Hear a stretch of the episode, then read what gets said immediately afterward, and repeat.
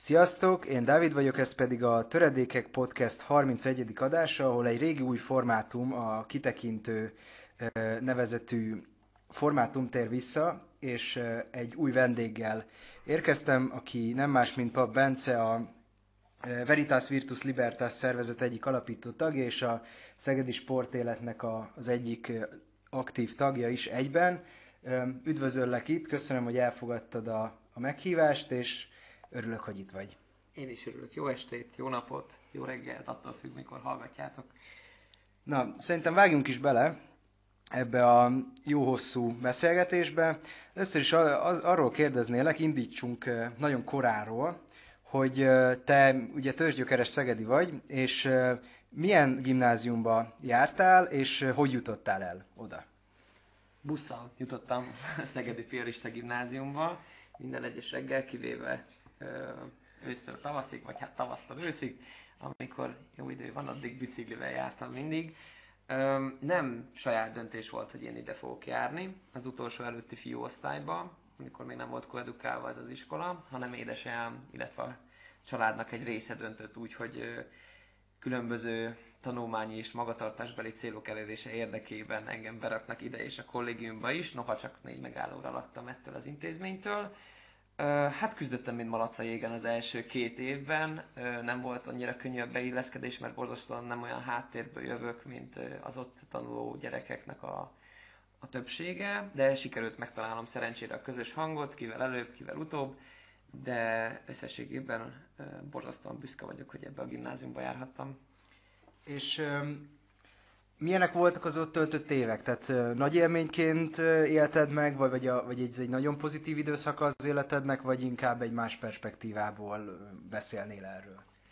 Szerencsére nagyon jól tudom azt most, tehát nagyon biztosan állíthatom, hogy ez egy jó hat év volt az életemben. Nem azért hat év, mert négy éves gimnáziumban jártam és kétszer megbuktam, hanem mert egy hat, hatosztályos rendszerben érettségiztem, ugye 7 8 és utána pedig a gimnázium négy éve. Mi voltunk az utolsó előtti fiúosztály, hogy említettem, ennek megvan a saját pikantériája. Nyilván lehet pró és kontra érvelni amellett, hogy egy koedukált osztályban hogyan működnek ezek a, a szociális metódusok, és hogyan alakulnak a kapcsolatok, de összességében azt kell mondanom, hogy, hogy én borzasztóan elégedett vagyok azzal a hat évvel, és nap mint nap visszaköszön ennek a gimnáziumnak a, a jó oldala, mert rengeteg olyan ö, dolgot kaptam tőle, gondolok itt a világlátásra, vagy életre szóló barátságokra, amik a, a mai napig is elkísérnek, elkísértek. Uh-huh. És hát ezek után ugye te a Szegedi Tudományegyetemre mentél tovább. Milyen alapszakot teljesítettél, ugye, mert most már mondhatjuk, hogy teljesítetted, és miért azt, hogy született meg ez a döntés, hogy oda menj? Mi volt a, mi volt a távlati cél, amikor úgy döntöttél, hogy ezt a szakot választod? Én az Eszter BTK-ra jelentkeztem, többek között hat helyet jelöltem meg, biztos, ami biztos alap, hogy bekerüljek a magyar felsőoktatásba. Szerintem jó döntés volt. Az első helyre vettek fel, ugye magyar szakot végeztem itt a bölcsészkaron. Hát ez több, több okból is eredeztethető nem hirtelen felindulásból. Leginkább onnan közelítenem meg a dolgot, hogy gimnáziumban sokan még nem tudják, hogy mit, mik szeretnének lenni, és nekem először 11-ben jött ez az ihlet, hogy, hogy én a, a humán területhez kapcsolódok inkább, mint a reál területekhez. Mondhatni úgy is, hogy a számokhoz egyáltalán nem értek. Ez hozta magával, hogy ugye maradtak az idegen nyelvek, a természettudományokban úgy szintén vannak számok úgy, hogy ezt úgy kilőttem, illetve szép magyar anyanyelvünk. És azt vettem észre, hogy, hogy egész jól megy az olvasás, az írás, és ezeknek a különféle kombinálása. És innen jött az ötlet, hogy én magyar szakot akarok végezni. Ez, ez egy BA képzés, tehát nem tanári, nem osztatlan tanári. Sokan kérdezik, hogy annyira szeretett a magyar, akkor miért nem mentél tanárnak. Jogos a kérdés, pláne ma, amikor annyira vonzó a, a tanári életpálya modell, hogy, hogy mindenki tanárnak akar menni. A szarkazmusnak itt most vége. Ez a BA képzés egy, egy borzasztóan jó világlátást adott úgy szintén, és az ember ott, ott az embernek ott kitá, kitágul a világ. Tehát, hogy így kinyílik a világ előtte, gyakorolja az írás, a szóbeli és írásbeli kommunikációt, és olvas, és, és elkezdi megismerni a környezetét, a világot, a nézeteket és önmagát is. És ezt a magyar szakot egyfajta alap, alapozásnak, egyfajta investálásnak tartom az én életemben, amire a későbbi szaktudásomat is alapozni szeretném. És milyen, milyen volt ott az élet? Megtaláltad-e a számításaidat ezen a, ezen a szakon, vagy úgy gondolod, hogy, hogy érdemes volt mondjuk tovább lépni ezek után? Tovább lépni mindig érdemes, mert fejlődni mindig lehet, lifelong learning, stb. Azt, azt nem mondom, hogy, hogy százszerzalékosan azt hozta, amit én tőle vártam, de még mindig több a pozitívum ebben a történetben, mint a negatívum, tehát egyáltalán nem bántam meg, hogy onnan indultam, és, és a mai napig jó szívvel gondolok vissza a, a tanáraimra, oktatóimra, illetve a szaktársakra is. Ö, viszont azt látni kell, hogy a mai világban egy szál bölcsész végzettség, különösen, hogyha az, az nem is tanári, hanem egy, egy sima mezei magyar, hogy ilyen ö, alliterációval éljek, ö, nem elég, nem elég a piachoz, nem elég neked, és tovább akarsz fejlődni. Erről nagyjából ennyit. És ha jól tudom, te ezek után, a szakelvégzése után óvodapedagógia szakra váltottál, szintén itt a Szegedi Tudományegyetemen. Miért mentél oda? Mi, mi, mi volt az a döntés? Hogy született ez meg, hogy te, te szeretnél oda, oda kerülni, és, és milyen célokat tűztél ki magad elé ott, és mit tapasztaltál? Mert végül, ha, ahogy én tudom, személyes beszélgetéseinkből végül ott hagytad ezt a, ezt a szakot. Mit tapasztaltál ott, milyen volt ott az élet, mi, mi vitt arra, hogy végül azt nem vidd végig? Ez egy jó összetett kérdés volt, de megpróbálok rá kimerítően válaszolni. Igen, utána az óvodapedagógus karra adtam be a jelentkezésemet, ahova szerencsére fel is vettek. Hát, ugye férfi pedagógusból viszonylag kevés van, tehát összesen voltunk 50 valahanyan a, a, a nappali tagozatosok közül, és összesen hárman voltunk fiúk. Most már csak ketten vannak. Az, hogy miért jöttem el, az egy viszonylag komplex ö, ok vagy ok, okozati, hát ilyen kauzális viszonyra ö, vezethető vissza. Leginkább nem éreztem magam jól. Tehát, hogy, hogy ebben belejátszik az, hogy mások voltak az elvárásaim, mások voltak az eddigi egyetemi tapasztalataim, ugyanis én a, a BTK-n, az Alma, Alma Materben nagyon jól éreztem magam, és nagyjából azt az egyetemista érzést vártam el, mint egy, a bölcsészkaron. Tudod, hogy olvasunk, interpersonális kommunikáció, tanulmányokat olvasunk, ha kicsit ügyesebb vagy, még írsz is egy-két helyre, és valahogy azt éreztem, hogy a, pedagógus képzés az, az, az nálunk nem jó. Ö, mármint most az STE óvodapedagógus képzésre gondolok, hiszen csak onnan van tapasztalatom. Nekem egy csomó órára nem kellett már bejárnom, mert a magyar szak mellett én a, a pedagógia minort választottam, mint másodszakot, és ez azt eredményezte, hogy csomó órát ki tudtam ütni. Viszont nem ütöttek ki olyan órákat, amiket már a BTK-n elvégeztem, és, és be kellett járni ugyanúgy a Jugyun is. Ezeket nem, nem, tényleg nem tudtam hova tenni, hiszen már abból volt vizsgám, csak hasukra ütöttek, és megkérdezték az oktatót, hogy akkor most elfogadjuk-e, vagy ne is, és akkor azt mondták, hogy ne. Volt olyan indok, hogy azért járjak be órára, mert fiú vagyok, és kell a fiú az órára, mert úgyis kevés van. Na most ez nem tudományos, ez nem, nem, nem egyetemhez méltó hozzáállás szerintem, és nem éreztem azt, hogy én ott egy tudományegyetemen vagyok. Nem a tanárokkal van baj, nem az oktatókkal van baj, mert nyilván egy-két kivétel persze van, meg akad, de, de jó oktatóim voltak, és, és szerettem velük a, a velük töltött munkát. Inkább onnan közelítem én meg a dolgot, egyrészt a pedagógusok mostani helyzete, másrésztről a, a, a szaktársaim. Tehát ez inkább személyes konfliktusokból adódott össze ez a, ez a serpenyőnek ezen, ezen része, ami miatt én nem akartam ott több időt tölteni. Én nem, nem szoktam dolgokat félbehagyni az életemben. Nagyon-nagyon sok mindennek össze kell ahhoz jönnie, hogy én valamire azt mondjam, hogy ezt félbehagyom. Még egy könyvet is végigolvasok, hogyha már az első tíz oldalnál látom, hogy ú, hallott banyek, ez szörnyű könyv lesz, de végigolvasom, mert, mert így lehet fejleszteni a kitartást, az akaratot, és az élet nem mindig kívánságszatyor, hogy, hogy, hogy mindig olyat kapsz, amit szeretnél, de úgy éreztem, hogy a, a, a Jugyun, tehát a JGPK-n, a pedagógus képzőkaron sokkal több van abban a serpenyőben, ami rossz és negatív számomra, mint ami pozitív. És um, visszatérek egy kicsit erre a tényleg nagyon összetett kérdésre, hogy um, ugye te a magyar szakot végezted a, a bölcsészkaron, és um, hogy jutottál ebből oda? Tehát hogy jött itt az ötlet, amikor befejezted ezt, hogy miért pont az óvodapedagógia? Tehát um, téged ez hogy fogott meg? Jogos a kérdés, el is felejtettem a, ennek a kérdésnek az elejét. Ez onnan jött, hogy én elkezdtem 2017 végén gyerekekkel foglalkozni, a, szakmám görkorcsa és jégkorcsolya oktató lett, a Viking Korisoninál kezdtem itt Szegeden, Lavner Endre mellett, és, és elkezdtem úgy professzionálisabban a gyerekekkel foglalkozni. Eltöltöttem a nyaraim közül hármat bölcsödékben, egészen pontosan egy bölcsödében babysittingeltem, és szóval arra gondoltam, hogy investálok a, a jövőmbe, méghozzá úgy, hogy a jégkorcsolya oktatáshoz és a görkorcsolya oktatáshoz nem elég az, hogyha az ember tud jégkorcsolyázni és görkorcsolyázni. Mint ahogy az egyetemen is vannak nagyon elismert és, és a saját szakmai, területük, szakmai, szakmai területükön belül nagyon produktív és hasznos emberek, de ez nem jelenti még azt, hogy a tudását át tudja adni. Nem jelenti azt, hogy az emberekhez ért. Nem jelenti azt, hogy jó pedagógus. Igen, Egyben. bár az egyetemen ugye nem pedagógusok vannak, ott nem feltétel a pedagógus végzettség, viszont azt kell tudni, hogy a jégkorcsolyánál még nem szaktudás fejlesztesz, fejlesztesz, hanem képességeket, készségeket, kompetenciákat és összességében a gyermek személyiségét. Tehát valójában nem érdekli a gyerekeket, hogy én milyen ügyesen tudok korcsolyázni, viszont, viszont jó pedagógusnak kell ahhoz lenni, hogy ő majd jó kor is legyen. És arra gondoltam, hogy akkor megtanulok hozzájuk is érteni.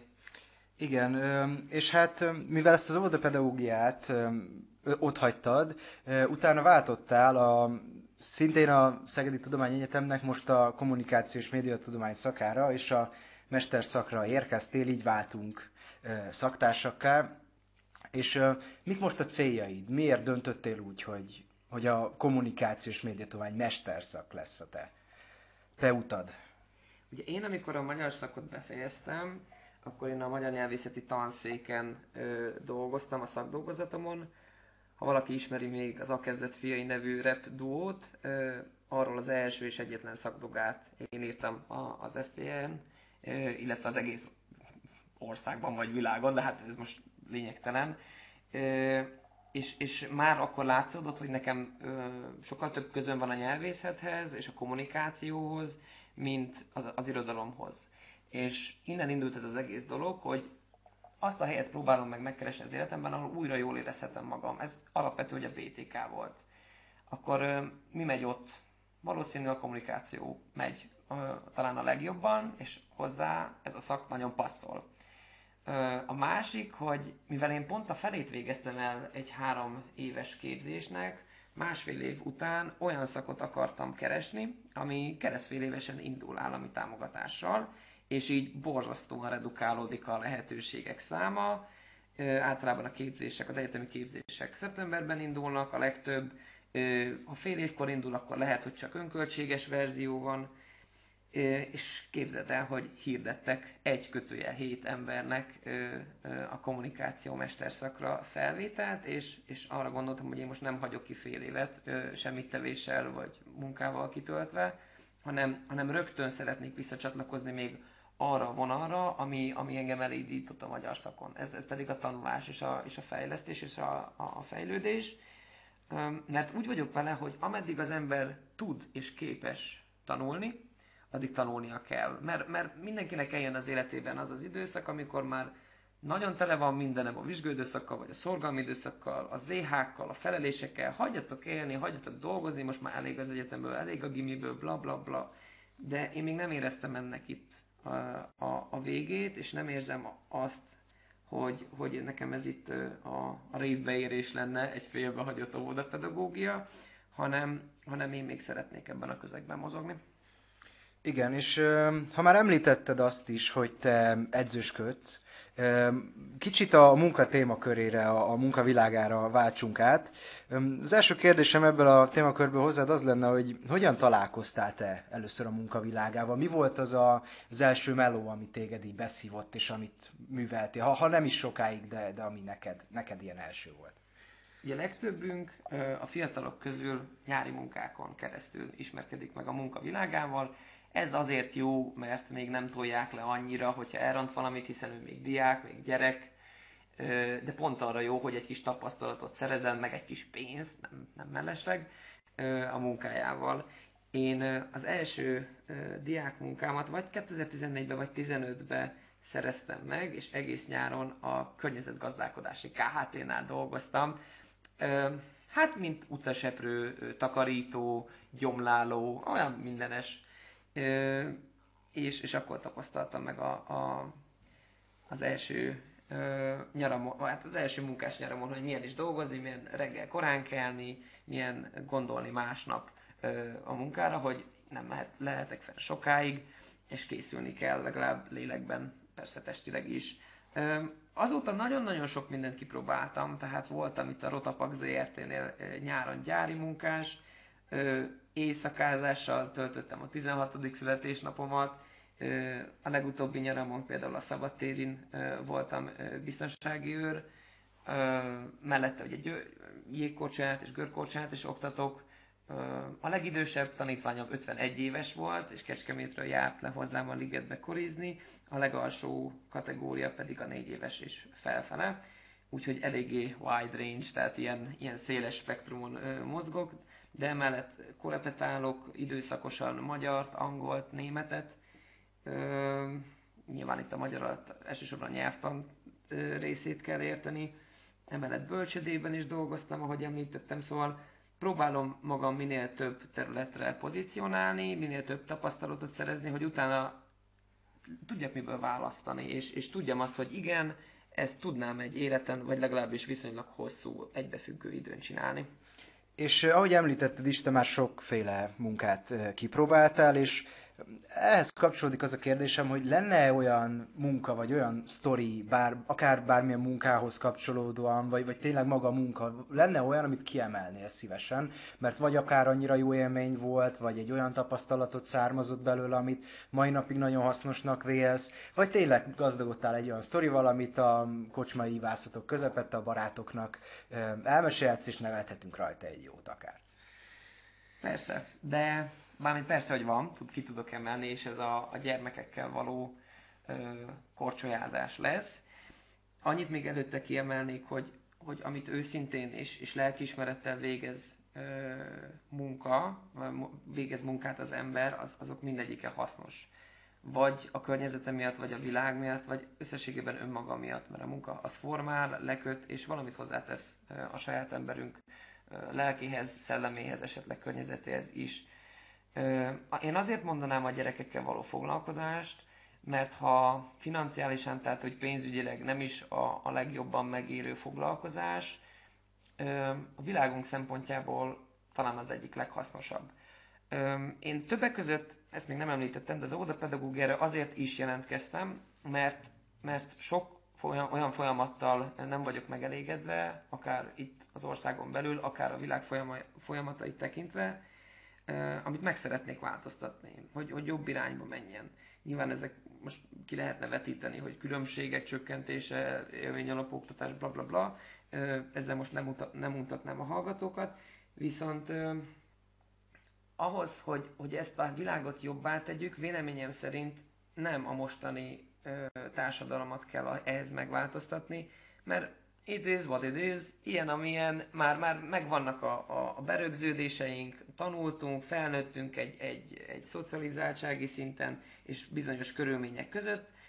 Néha jobb ez a helyzet, néha rosszabb, de, de nem a, a teleírt lapokra kell még firkálni és jó erősen rányomni a fircolat, mert az nagyon autokratikus, és nem hiszem, hogy egy idő után nem szakad el az alap, vagy ki nem törik a ceruza, hanem a, a következő generációkban van még potenciál arra, hogy ez a világ jobb hely legyen. Nyilván ez egy borzasztó hosszú folyamat, én lehet, hogy nem is fogom látni a végét, madácsim, de ember küzdj és bízva bízzel, de, de valahol el kell kezdeni. És én nem, nem konkrét társadalmakat vagy generációkat akarok megváltoztatni, nekem arra van lehetőségem, hogy, hogy ezeket a gyerekeket, akikkel én foglalkozok, ez a pár tíz, pár száz, esetleg pár ezer, hogyha egész életemben levetítjük, nekik jobb hely legyen a világ, és az ő lelkük, és az ő testük és elméjük fejlődjön, és, és jó legyen. Tehát le, lehessen alapozni, hasznos tagjai legyenek a társadalomnak, párhuzamosak legyenek önmagukkal, ha lehet ilyen képzavarral élni.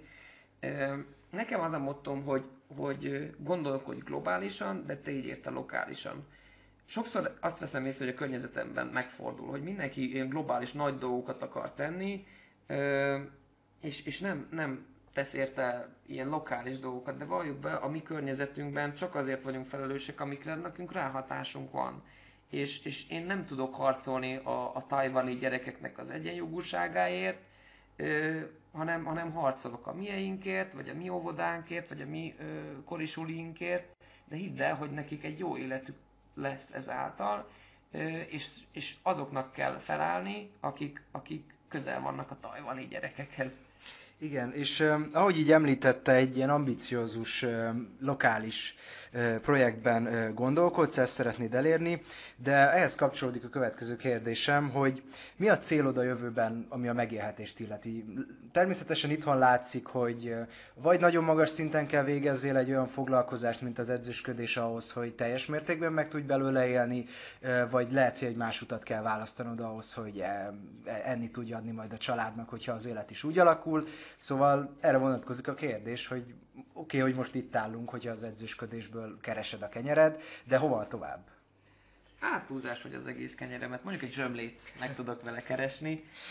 Ö, nagyon jó a kérdés, és hiszed vagy sem, ezt, ezt a kérdést nap mint nap felteszem magamnak, hogy, hogy miből fogok én megélni, mert, mert, mert valami mellett ugye el kell köteleződni, hogyha biztos megélhetés és egzisztenciát akarsz kiépíteni, be kell tagozódni egy rendszerbe, óvodába mész, korisulit alapítasz, biztonsági örködsz, de ez, ez viszonylag egy konstans és, és, és visszatérő munkakör.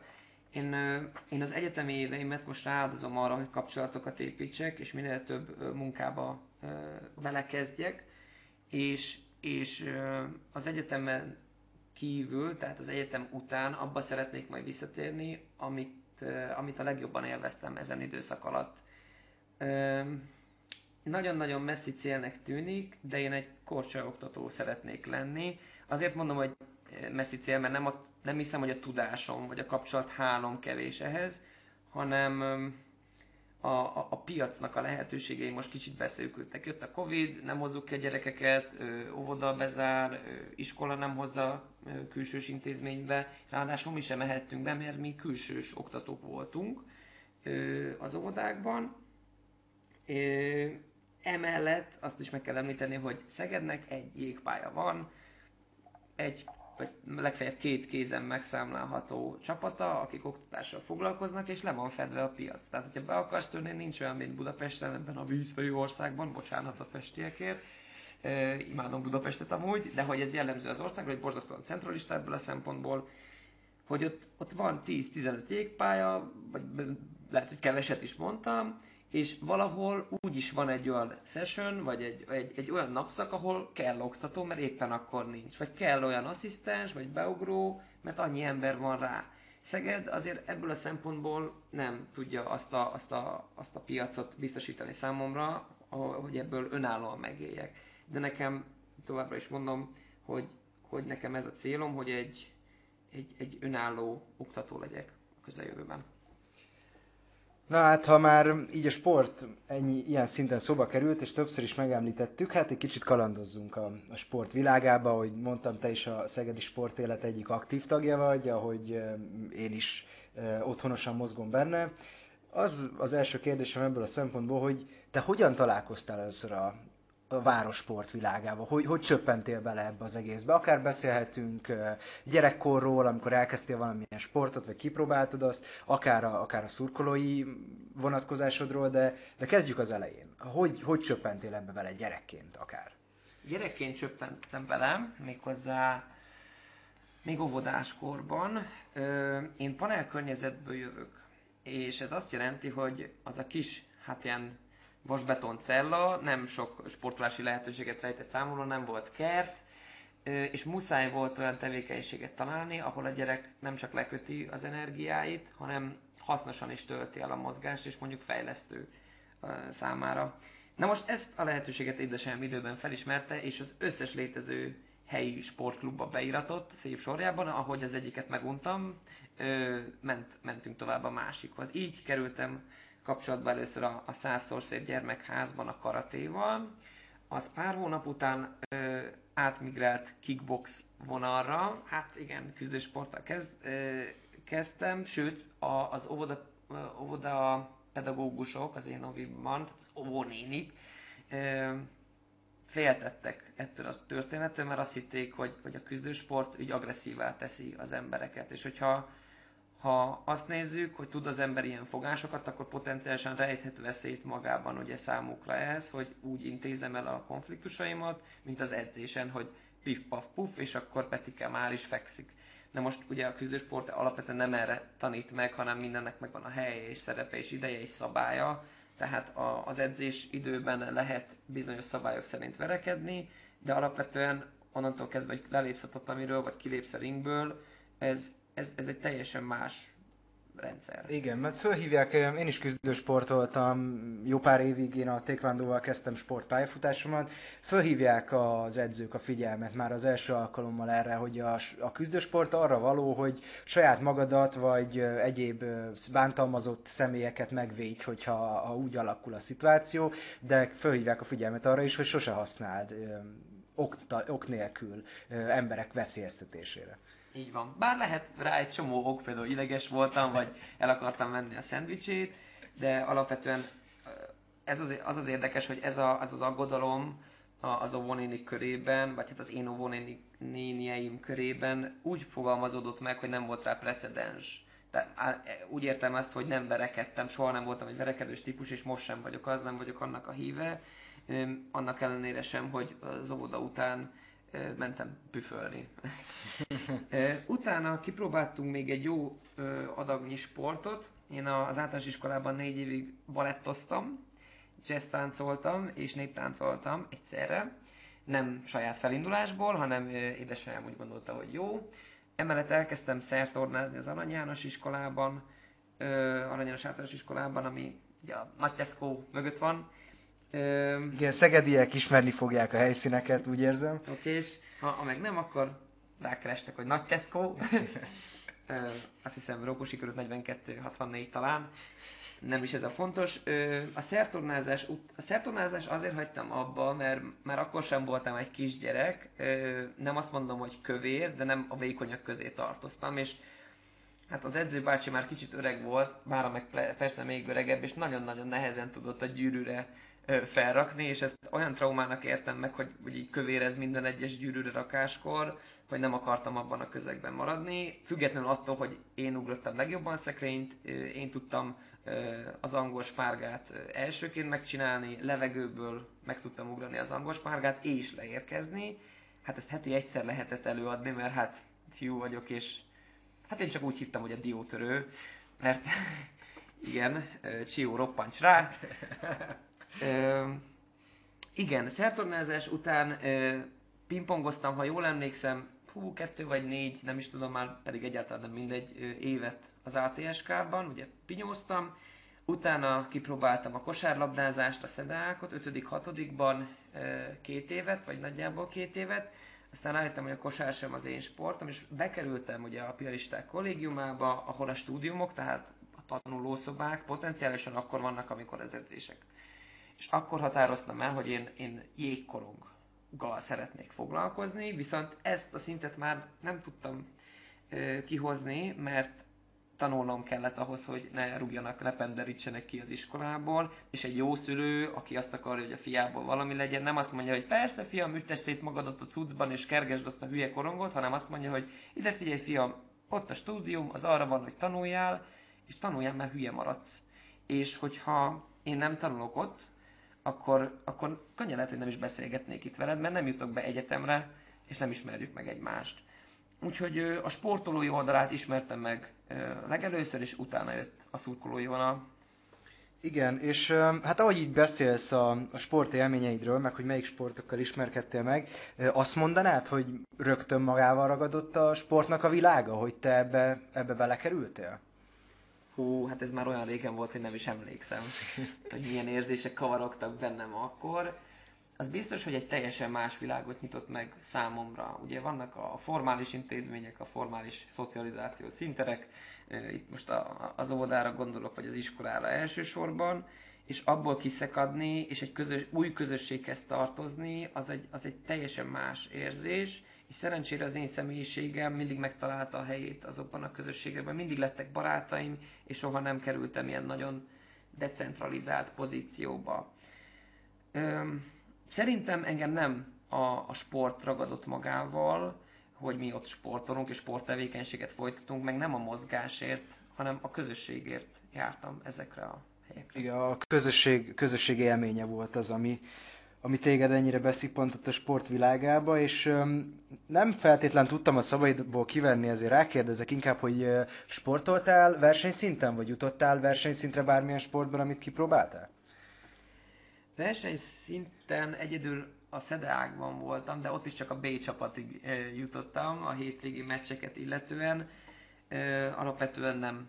Édesanyámnak nem is ez volt a, a, az elsődleges célja, így nekem se alakult ki ö, olyan... Ö, Igénye. Igen, abszolút, tehát nem, nem egy kompetitív dologként viszonyultam a sporthoz, és a mai napig sem. Én abszolút az élménysportban vagyok ö, elhelyezkedve, és akkor is így voltam, hogy, hogy a mozgás az egy nagyon fontos dolog, kisgyerekeknek pláne, de amúgy mindenki számára hasznos és javallott.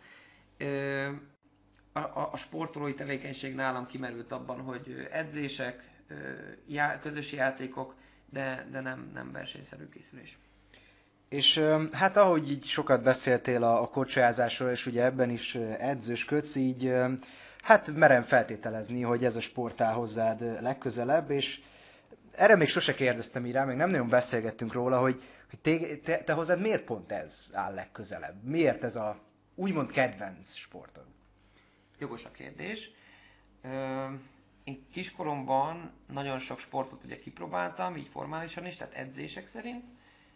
Viszont sok olyan sport volt, ahogy a gyerekeknél általában lenni szokott, amit nem edzésen próbál ki, hanem magától. BMX-ezik, gördeszkázik, stb. stb.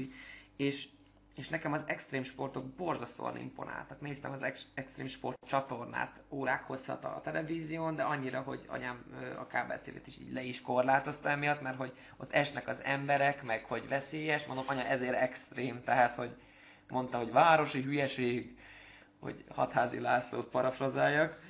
Ö, igen, tehát kipróbáltam egy csomó olyan sportot, ami, ami tetszett, és köztük volt a, a görkorcsázás is, és akkor az extrém sporton láttam, hogy a görkorcsázásnak van egy sokkal extrémebb verziója, az agresszív inline skating, agresszív kori, amivel a skateparkban ugrálnak az emberek, meg csúsznak a csövön, meg esnek a lépcsőn, és kipróbáltam ezt pár évnyi görkorizás után, és, és azt vettem észre, hogy, hogy sokkal stabilabb vagyok, mint deszkán vagy bicón mert így van, mountain bike én is lejártam a Boszorkány-szigetre, a, a mountain bike az két parkba verettem szét, mert nyilván nem arra vannak kitalálva, hogy ott a, a, a negyedcsőn vagy a félcsőn ott veressed.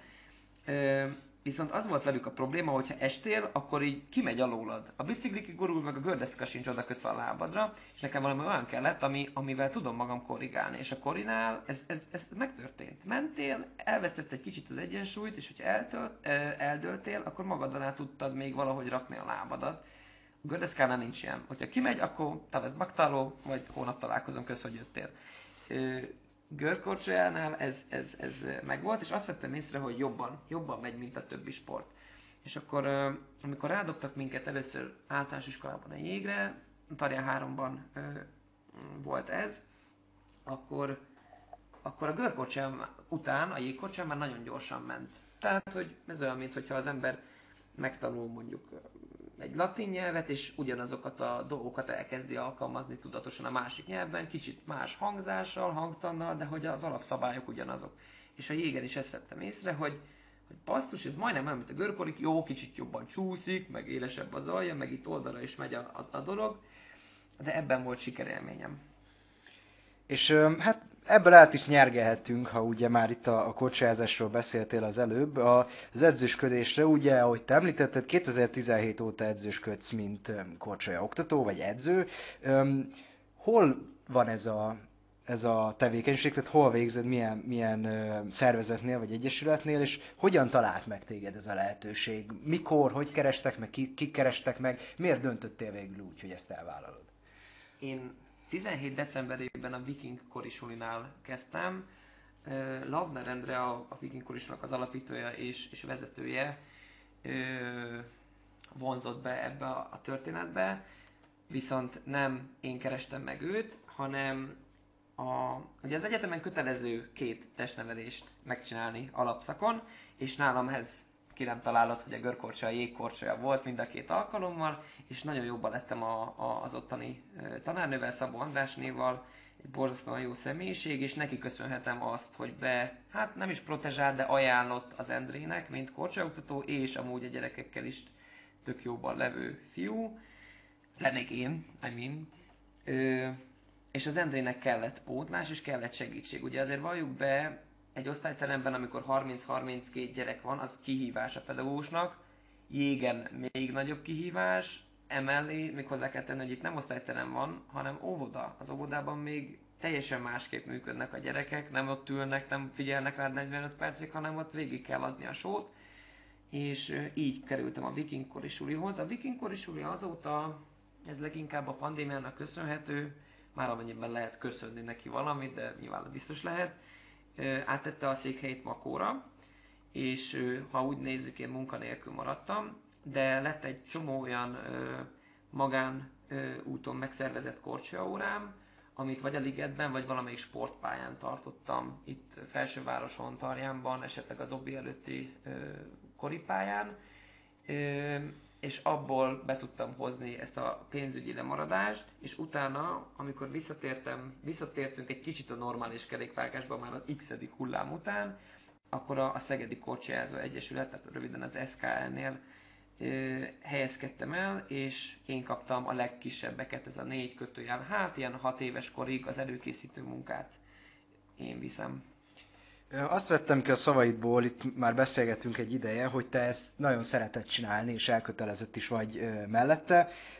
E-, egyrészt miért? Mi az a, az aspektusa ennek a munkának, ami miatt tényleg minden nap felkelsz és, és csinálod, és szereted csinálni? És hogyha van bármi olyan, amit megemlítenél, amit tanul, tanultál te, ami emberként épített téged az edzősködésben, mi lenne az? Igen, jól levetted, hogy én ezt nagyon-nagyon imádom, és szerintem ez a hozzáállás is ez az egészséges, legyen az egy edzőnél, egy pedagógusnál, vagy bármilyen munkánál kapcsolatban, hogyha az ember ezt a, ezt a hajtóerőt, ezt a proaktivitást érzi, akkor, akkor tüzönvizen át tud menni a céljaiért, és, és én ezt most érzem, vagy nem csak most, itt, hogy ülök veled szemben, hanem, hanem így általánosságban a, a mindennapjaimban, szerencsére évek óta. Üm, hogy miért választottam ezt. Talán, talán ugye azt már említettem, hogy a, a, a társadalmat én, én nem megváltoztatni szeretném, hanem a következő generációknak egy, egy új lapot, egy jobb lapot, ö, talán egy világosabb lapot szeretnék ö, adni, és hogyha erre szépen írnak, akkor, akkor az a végén egy sokkal jobb ö, írás lehet, vagy, vagy kép lehet, mint a mostani.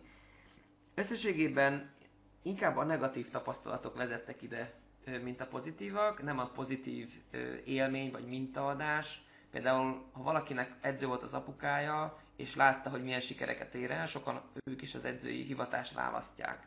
Én inkább úgy közelíteném meg a dolgot, hogy nagyon-nagyon sok olyan élményem van, ami, ami negatív a, a pedagógus életből, vagy összességében az, a, a sportvilágából, és én nem tudtam megkapni azt az odafigyelést, azt a hozzáállást az, az én vezetőimtől, edzőimtől, amit én szerintem most meg tudok adni a gyerekeknek. Ugye kétfajta ö, szülői attitűd van, ö, szerintem. Ugye az egyik az, aki felnő az anyukájával, apukájával, ideális esetben, és azt mondja, hogy én biztos nem úgy akarom csinálni, ahogy a szülők, ennél én sokkal jobb leszek, meg van a másik, hogy hát ezt borzasztóan jól csinálták a szüleim, és én is így akarom továbbvinni amúgy a vége úgyis az lesz, hogy a 80%-át azt veszük át, amit otthonról hozunk, felülírni ezeket nagyon-nagyon nehéz, bár nem lehetetlen. Én, én inkább az első kategóriához sorolnám magam, hogy ami nekem nem adatott meg, hogy én nem lehettem sportoló, én nem lehettem jégkorongozó, én nem lehettem gyorskorcsolyázó, én azt a lehetőséget meg akarom adni a gyerekeknek, és ezt kiskorban még nem úgy kell, bocsánat, kiskorban még nem úgy kell, hogy, hogy a szaktudást adod át nekik, hanem a, a világlátást és a, a sporthoz való viszonyulásukat hozod arra a szintre, hogy később is merjenek görkorcsolyázni, jégkorcsolyázni, szeressenek a sporthoz fordulni, mert ha kiskorban megutálják, egész életében nem, hogy korizni nem fog, sportolni nem fog. És az egy csomó más rossz tulajdonságot fog, vagy helyzetet fog eredményezni az ő életükben, azon túl, hogy elhíznak, meg gyenge lesz a csontjuk, meg fáradékonyak lesznek, de összességében nem fognak olyan jól kinézni, nem lesz egy csomó ö, közös kapcsolati pont megteremtve az emberekkel, úgyhogy, úgyhogy az a fontos, hogy, hogy a sporthoz egészségesen viszonyuljanak, és mindig mind, ne írtózzanak tőle. Igen, igen, igen. És ha látsz jövőt, vagy, vagy mennyire látsz jövőt a, a szegedi sport, a, a jeges sportok Szegeden, a, a, a szegedi jeges sportoknak az életében a fejlődésre. Tehát, hogy, hogy van-e jövője egy jégkorongnak Szegeden, egy, egy korcsolya oktatásnak a városban, te, te ebbe benne vagy, mint, mint edző ebbe a közegbe. Te látod ennek a közegnek a fejlődését, vagy egyáltalán a lehetőséget a fejlődésre? Ha konkrétan tudnék mondani jövőt, akkor lehet, hogy most nem veled beszélgetnék, hanem a világ nagy hatalmaival, és elmondom, hogy mi lesz holnap után. Én merem azt állítani, hogy, hogy lesz jövője, és talán még fényesebb, mint most. Ugye most éppen az SK hát 20, legalább 20 éve van itt a porondon a gyorskorisok, és, és most nyert két tagunk ugye téli olimpiai bronzérmet. Úgyhogy azt kell mondanom, hogy a jelen bizakodással tölt el engem, és ezt a munkát folytatjuk tovább. Tudom, hogy én egy nagyon-nagyon kicsi szerepét töltöm be ennek a folyamatnak, de ha úgy nézzük meg, a legfontosabb szerep is rám háró, hogy azok a gyerek ne, gyerekek ne essenek ki a rendszerből, és, és bemaradjanak, és legyenek ők is profi sportolók. Úgyhogy én azt mondom, hogy az SK volt, van és lesz, szerencsére, és elég jól pozícionálja magát itthon is, és nemzetközi szinten is. Ha jégkorongról beszélünk, ö, én 13 óta, ha jól emlékszem, de lehet, lehet, hát inkább azt mondom, a 10-es évek legeleje óta, most konkrét évszámot nem tudnék mondani, de 13-ban kezdtem a focinézést, de előtte kezdtem a jégkorongot, és azt kell mondanom, hogy, hogy, hogy borzasztóan fejlődik minden évben a, a, a Szegedi Egyesület, Nyilván ez azért nehéz kérdés, mert, mert, mert a pénz beszél, és ahol több pénz van, ott több az infrastruktúra, jobbak a játékosok, jobbak a körülmények, és, és lehet venni jó játékot, és jó játékost is. Szegeden borzasztóan jó az utánpótlás képzés. U8, U10, U12, U14, U16, U18, most azt hiszem itt nem játszik Szegeden, van öreg fiúk, veteránok, felnőtt csapat a másodosztályban az infrastruktúra megvan hozzá. Van nekünk egy, egy névadó szponzorunk, sőt kettő, és Goodwill Pharma és a Szegedi Vízmű, akik évek óta azért vannak, hogy a magyar jégkorong és összességében inkább a lokális jégkorong fejlődjön.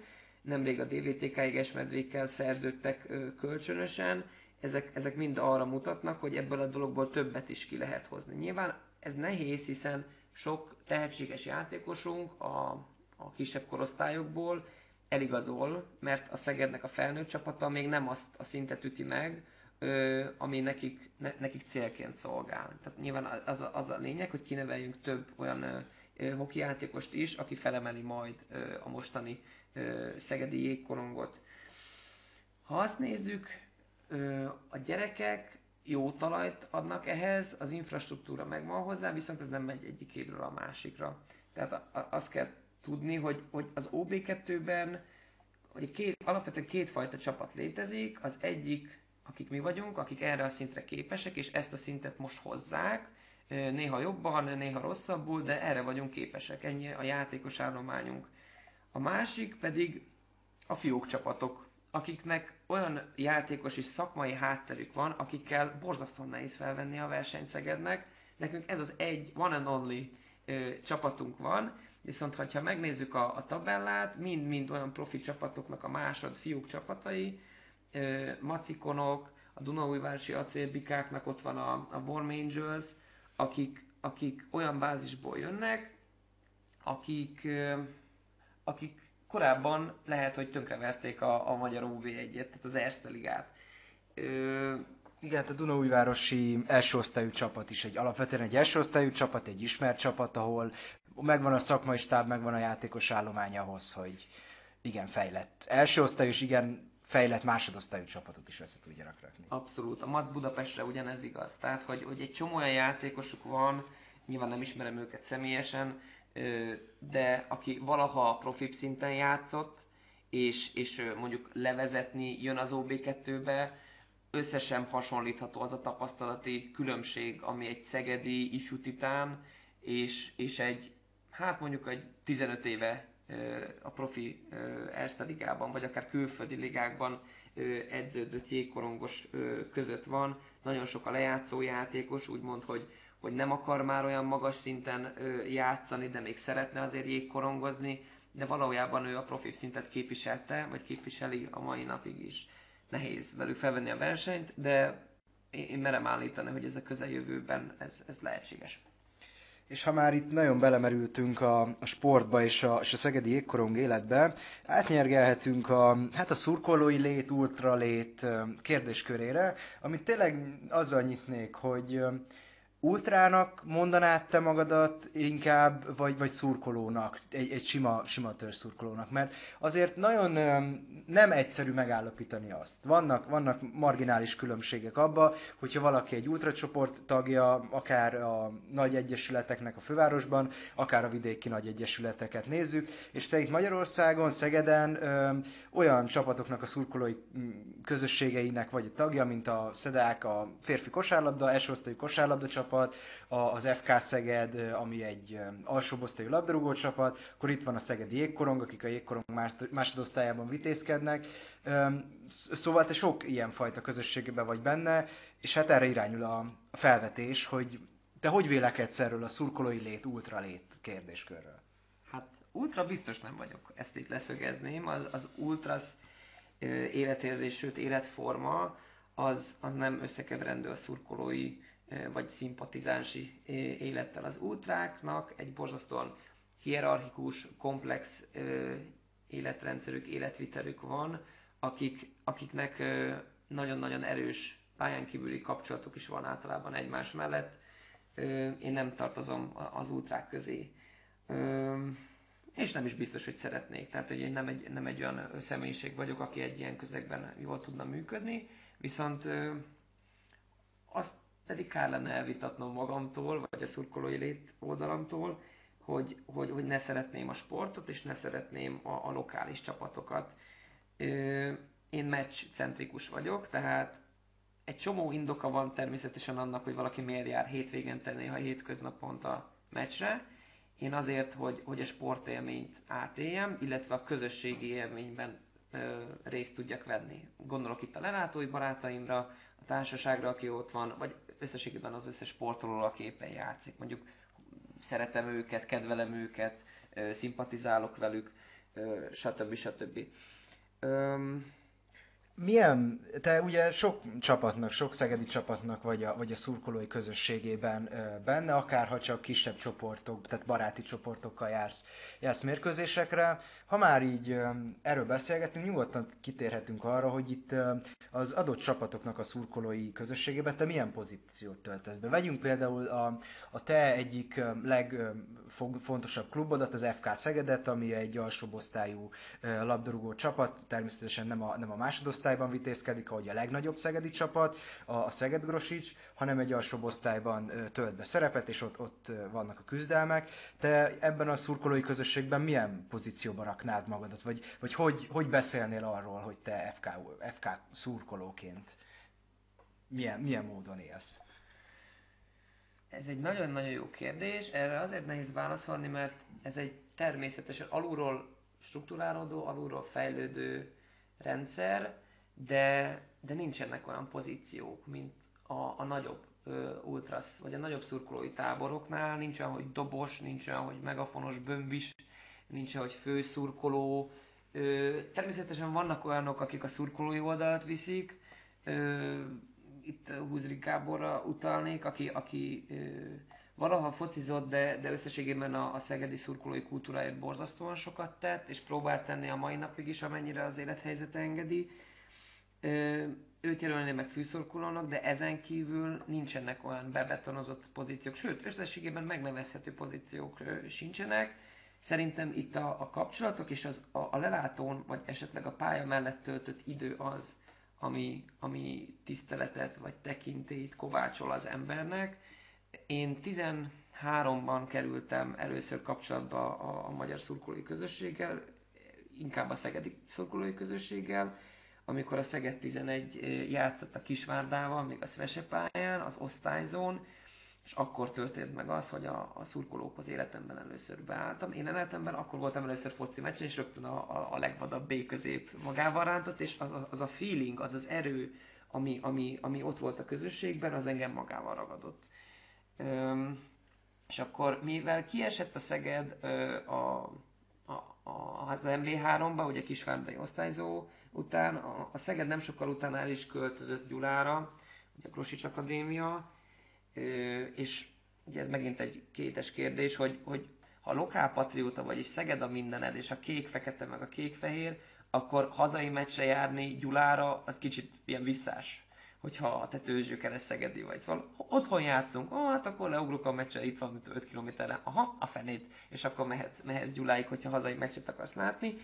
És akkor mondta az én volt osztálytársam, a Bogaszabolcs, aki szintén nagy lokálpatrióta, talán még nagyobb, mint én, hogy, hogy van egy kis csapat a megye egyben, ez az FK 1899, kifejezetten ez a nevük, hogy a szurkolók csapata, ami ö, azt hiszem a 2005-ös vagy 2006-os idényben jött létre, és tényleg a szurkolók alkották az első keretét ennek a, a futballklubnak, és akkortól kezdtem el ö, kijárni ö, hozzájuk. Nincsen pozícióm, viszont azt ö, meg kell említeni, hogy ahányszor szurkolás van, tehát legalább egy maréknyian összejövünk, én mindig köztük vagyok, és mindig bíztatom a csapatot, és mindig skandálom, és amikor tehetek, idegenbe tömörkénytől kistelekig mindenhova követem a csapatot, és, és bíztatom őket. És igen, te ugye a Szedáknak, a kosárlabda csapatnak, ahogy már említettem, és a jégkorong csapatnak is a szurkolói közé tartozol van-e véleményed arról, vagy, vagy te hogy látod a, a szegedi törzs szurkolói, vagy, vagy szurkolói közegeket, közösségeket? A, beszélhetünk arról, hogy ezek akár nagyobb közösségek, mint a szedák esetében, a kosárlabda esetében, akár kisebb közösségek, hogy már személyes beszélgetésben említetted, hogy kvázi jégkorunk csapatnak te vagy az első számú nagy, nagy törzszurkolója, vagy szurkolója, mert az a helyzet, hogy egy ilyen vidéki nagyvárosban, hogyha, hogyha mondhatom így, talán csak a Pixeged az, a, ami egy tényleg nagyon magas szintet képviselő kézilabda klub, ahol konkrét, nagyon erős törzszurkolói közeg van, akik mindig a csapat mögött állnak, legyen szó akár BL selejtezőről, vagy BL mérkőzésről, akár a, a magyar bajnokság bármilyen mérkőzéséről. És a többi, többi csapatnak a szurkolótábora egy kicsit elsorvad, vagy egy kicsit elfelejtődik a, a Pixeged mellette. Te ezekben a szurkolótáborokban mozogsz. Hogy látod ezeket a szurkolótáborokat? Abszolút igaz az az állítás, hogy a Pixeged egy teljesen más ligát képvisel, és most nem csak a pályán nyújtott teljesítményre mondom ezt, hanem a szurkolói brigádban hatalmas erők vannak azon klub mögött, és ezt nagyon-nagyon jó látni, hogy a kézilabdában hát nem csak az ország, hanem a legjobb európai, sőt világszintű klubja vagyunk szerencsére ezzel korrelál a, a szurkolói brigád is, de azt vettem észre sajnos, hogy, hogy itt megáll a szegedi szurkolói élet. Természetesen meg lehet említeni a focit, hiszen ide-haza nagyon populáris, mindig is az volt, és mostanában nem is tűnik úgy, hogy ez, ezt bárki veszélyeztetné. Igen, hát a sokak szerint emlegetett futball nagyhatalom az, az Magyarország. Erről, erről lehet vitákat indítani, ez nem az a műsor vitázhatunk is, szerintem amúgy ugyanazt az oldalt képviseljük mind a ketten. Én is nagyon szeretem a, a futballnak az, az, az emberi arcát, magát a sportot, viszont azt kell észrevenni, hogy, hogy a Szegedi klub esetében nehéz olyan, olyan szurkolói stábot maguk mögé varázsolnia a Szeged 11-nek, ami, ami konstans meg tud maradni mögöttük. Mert mindig valahogy jön egy krach, ami beüt, és, és elforgácsolja tőlük azokat az embereket, akik eddig ott álltak a Lenátón, és szurkoltak nekik. Gondolok itt az MB3-ban való kiesés. Egy csomó ember nem járt át. Sőt, az MB3-at már nem is nézték annyian, of course, mint az MB2-es szereplést, akkor jött utána a Gyulára való költözés, azért átjárni tényleg csak a nagyon hardcore ultrák, vagy a nagyon elhivatott szurkolók ö, jártak át, akár idegenben, idegenben, ö, és akkor jött az a, az a történet, ami, amit, ö, amit nagyon-nagyon sokan nehezményeztek a magyar szurkolói közösségben, az MLS-nek a szigor, különböző szigorításai, 13-14 köré tehetők ezek, szurkolói kártya bevezetése, személyazonosság mindig, mindig itt csekkolás. Ugye addig eléggé egyszerű világot éltünk, befizetted a meccsegyedet, ha befizetted és nem oldalt, másztál be, megnézted a meccset, összetörsz pár sörös üveget vagy széket, aztán hazamész. Most azért nem teljesen így van, mert bárhova bemegy az ember meccset nézni, már 50 ezer kamera van rajta, és nem is léphet be úgy, hogy nem igazolja magát legalább két kártyával. Ez is szétforgácsolt egy kicsit, de valahogy Szegednél mindig voltak törekvések arra, hogy a foci szurkolók újra egyesüljenek. A mostani vezetés azért érdekes kérdés, mert, mert a saját szurkolóiból hetet vagy nyolcat a, a legutóbbi performance után kitiltott bizonyos időre. Ez az 56-os hősökről való megemlékezés után volt, amikor tiltott pirotechnikai eszközöket, ha jól emlékszem, görög tüzeket használtak a lelátón, és, és annyit írtak ki egy hosszú molinóra, hogy tisztelt a hősöknek, és ezt talán egy évvel való eltiltással sikerült a klubnak menedzselnie. Nyilván lehet, hogy MLS-es nyomásra, tehát fenti nyomásra, de csomó olyan szankció van, ami, ami meggátolja azt, hogy ez egy, egy összetartó és egy épülő közösség legyen. Én a saját példámat nagyon szeretném elmondani itt. A, a Grosicsnak visszajövetele után, ahogy kész lett a stadion, én is kezdtem beleülni a bölcsőjébe, és gondoltam, engem is elkap a fociláz, és végre lehet újra Szegednek normális csapatot, tudod, felközdjük magunkat újra az NB1-be, azért itt nagy, nagy, nagy álom, hogy Magyarország harmadik legnagyobb városának legyen már egy étkezláp futballcsapata a futball nemzetben. Mondjuk ez rohadtul nem így működik, de, de nyilván én is szerettem volna hozzájárulni az ő sikerükhöz.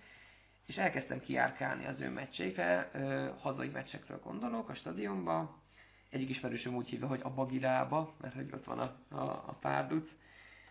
E, és, és, és ott vettem a perecet, de mindjárt jegyes voltam, vettem mindig a jegyet, kihoztam az embereket, tehát mozgósítottam barátokat, ismerősöket, barátokat, bla bla bla. E, ott vettem a sört, és, és, és fizettem, és szurkoltam. Bíztattam a csapatot. Um, és en, erre az volt a hála, hogy amikor kiavítottam a, a Facebook oldalukon három posztjukban a három helyesírási hibát, de még egyszer mondom, nem kioktattam senkit. Nem írtam oda, hogy te állat, akinek ezért több százezret fizetnek, hogy vigye a piáros oldalt. Nem tudsz megírni, nem dörgöltem alá, hogy te szerencsétlen állat, ott a helyesírási szótár googlizol, működik, hanem csak becsillagoztam és leírtam helyesen a megoldást. Ezt máshol, hogyha jól kezelik, akkor azt mondják, hogy figyelj, hogyha te ilyen okos Tróni vagy, akkor gyere hozzánk, fizetünk ennyi meg ennyi összeget, és akkor te kezeled a posztokat, és akkor nem lesz benne helyes hiba. Na most ezt azzal a szankcióval illették, hogy engem örökre kiraktak a Grosisnek a Facebook oldaláról. Ö, állítólag trollkodásért. Én megkérdeztem Nikolényi Gabit, a, a PR részlegnek a, a, a vezetőt, a kommunikációs referenst, aki, aki pont az FK-ban játszik, vagy játszott időszakosan, régebben konstansan, és az indok a, a trollkodás volt a három helyes írás hívának. Én ezt azért tartom igazságtalannak, mert nem bántottam meg, és nem személyeskedtem senkivel. Azért tartom igazságtalannak, mert a saját szurkolóikat így lehetetlenítik el. Tudom, az enyém egy kilívó példa, de, de csomó olyan ilyen, ilyen, ilyen kitiltás van, ami, ami miatt az emberek nem tudják megszeretni a saját csapatukat, és nem tudnak őszintén örülni az ő sikerüknek, hogy oké, okay, ott van a nevében, hogy Szeged, de hogy a városhoz annyi köze van, hogy itt, itt a stadion amúgy a, kis Rigó Lászlói, meg, meg teljesen már egyházi pénzből vannak itt, meg hogy valójában ez kis Kápolna, meg Szentély, nem is stadion, mindegy, nem, nem, nem vinném el a beszélgetést ebbe az irányba, de, de ha én ott úgy voltam ott, hogy kifizettem a jegyet, vettem náluk a kaját, vettem náluk a piát, és az embereket is csábítottam oda, borzasztóan hasznos munkát végeztem ott nekik a lelátón, hogy, hogy emelkedjen egy kicsit a szurkolói kultúra és a sportérték, és a saját szurkolójukra az a szankció, hogy kitesszük, nem az idegen szurkolókra vagy a, a nagy trollokra gondolok, hanem a saját szurkolóval így bánunk, akkor én nem akarok annak a, a, a csapatnak szurkolni. Hogyha azt nézzük, a többi sportnál egyszerűen nem tudja megvetni valamilyen oknál fogva Szegeden a szurkolói kultúra a lábát. Azt veszük észre, hogy a a, a meccsek nagyon magas látogatottsági számmal rendelkeznek, nem a pikre vagy a focira gondolok, hanem a szedákon is azért egy, le, egy lelátós oldal mindig tele van, valamikor kettő is, hogyha olyan a rangadó.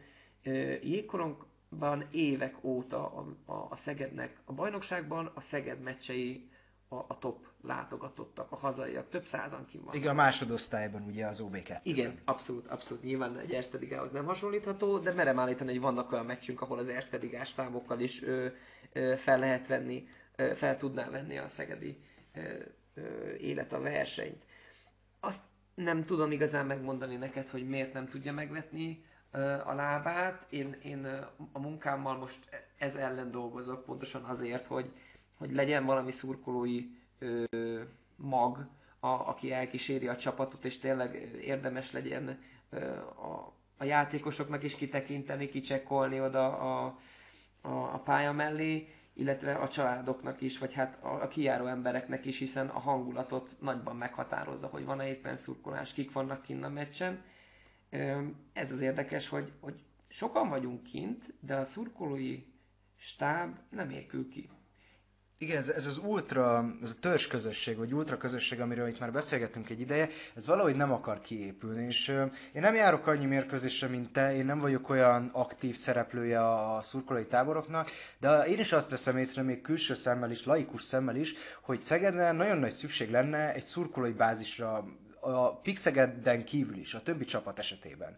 És nézzük ezt mindezt úgy, hogy vágyunk arra a Szegedi Sportélet tagjai, hogy legyen egy első osztályú futballcsapatunk, ami most hála Istennek ebbe a kiírásban elég közel van, és harcban van azért, hogy hát, ha, ha adj Isten a Vasas vagy a, vagy a Diós Győr nagyot zakózik, akkor bekerülhet, hogy hát, ha egyszer oda jutunk, és szurkolunk ezért. Szurkolunk azért, hogy a, a jégkorongban följebb jussunk, ha, ha olyan szinten fejlődik a csapat majd az évek alatt, hogy egyszer OB1-es szereplők lehessünk, szurkolunk azért, hogy a, hogy a szedák nagy eredményeket érjen el, és hál' Istennek összetegyük a két kezünket, és elmondhatjuk azt, hogy az utóbbi egy néhány évben sikerült. Sikerült például egy bronzérmet is megkaparintani, tehát nagyon magas szintre tudott följutni a csapat. Természetesen ezek még csak átmeneti időszakok, tehát nem, nem tud egy szedák sem konstans tényezővé válni mondjuk a magyar kosárlabda élet top 5 de, de erre vágyik a, a, a szegedi szurkolótábor, a, a szegedi sportközösség, hogy itt nagy csapatok legyenek, ne csak egy Pixegeddel,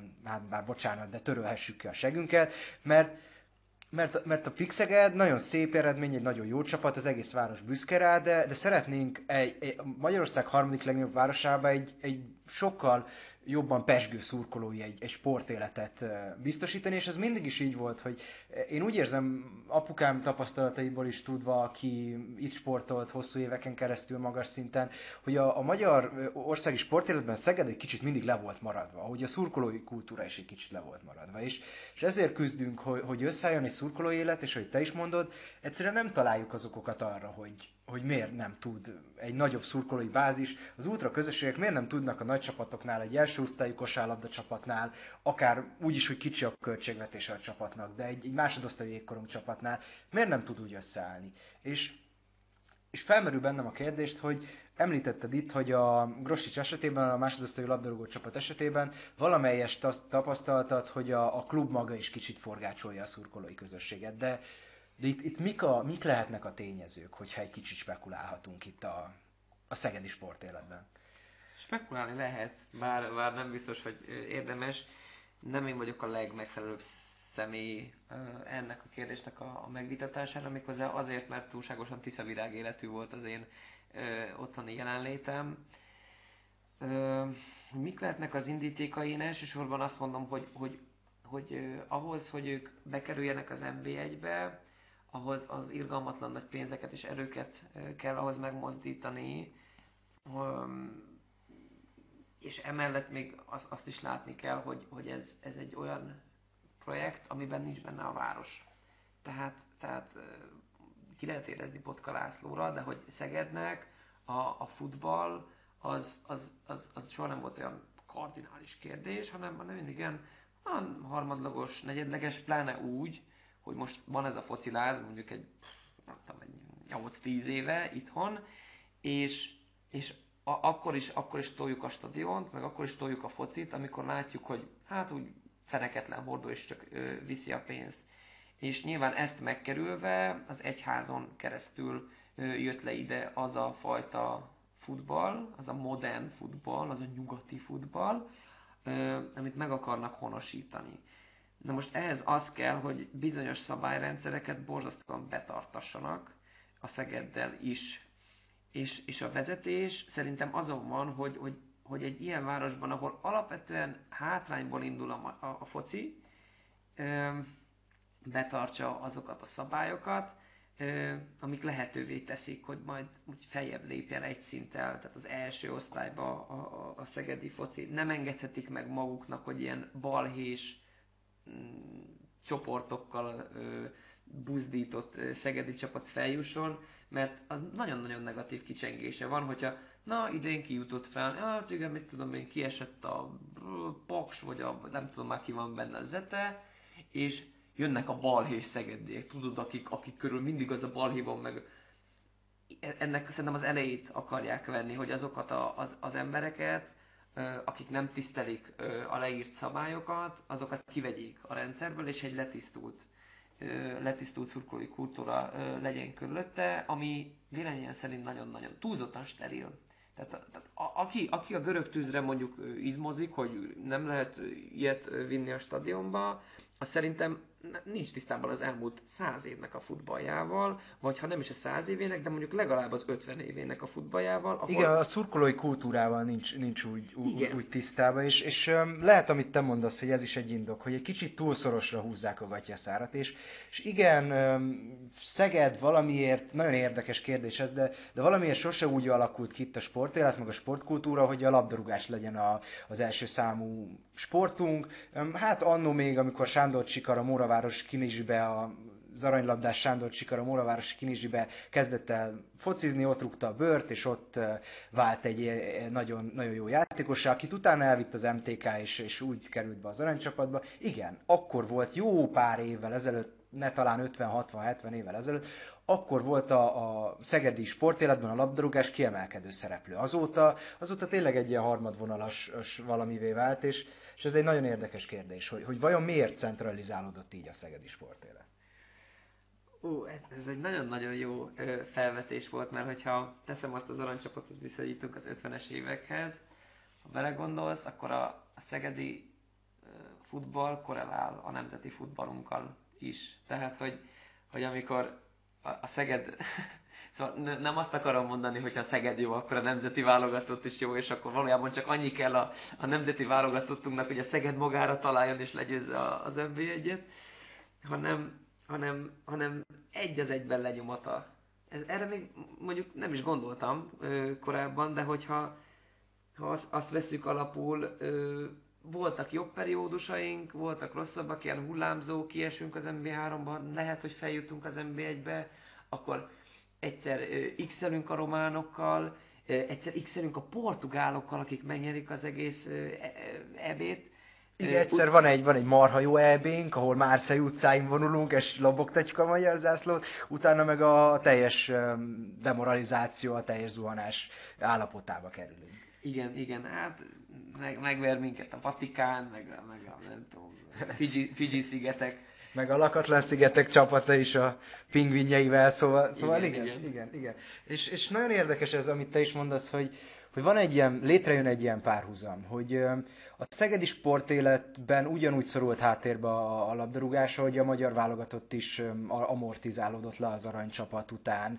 Nyilván ez egy kicsit merész párhuzam, de, de alapvetően ahogy, ahogy leamortizálódik a labdarúgás Magyarországon, úgy kerülnek előtérben nagyobb sportok, mint a kézilabda, vagy a, vagy a, vagy a vízilabda például, és a vízilabdában válunk nagy hatalommá. Ugyanúgy, hogy a kézilabdában is, ha válogatott szinten nem is vagyunk kiemelkedőek, de klub szinten nagy eredményeket érünk el, és, és toljuk bele a pénzt dögivel, hogy, hogy tényleg a Veszprém és a Szeged ott versenyezzen a legjobbak között, és ott is versenyeznek, hála az Istennek.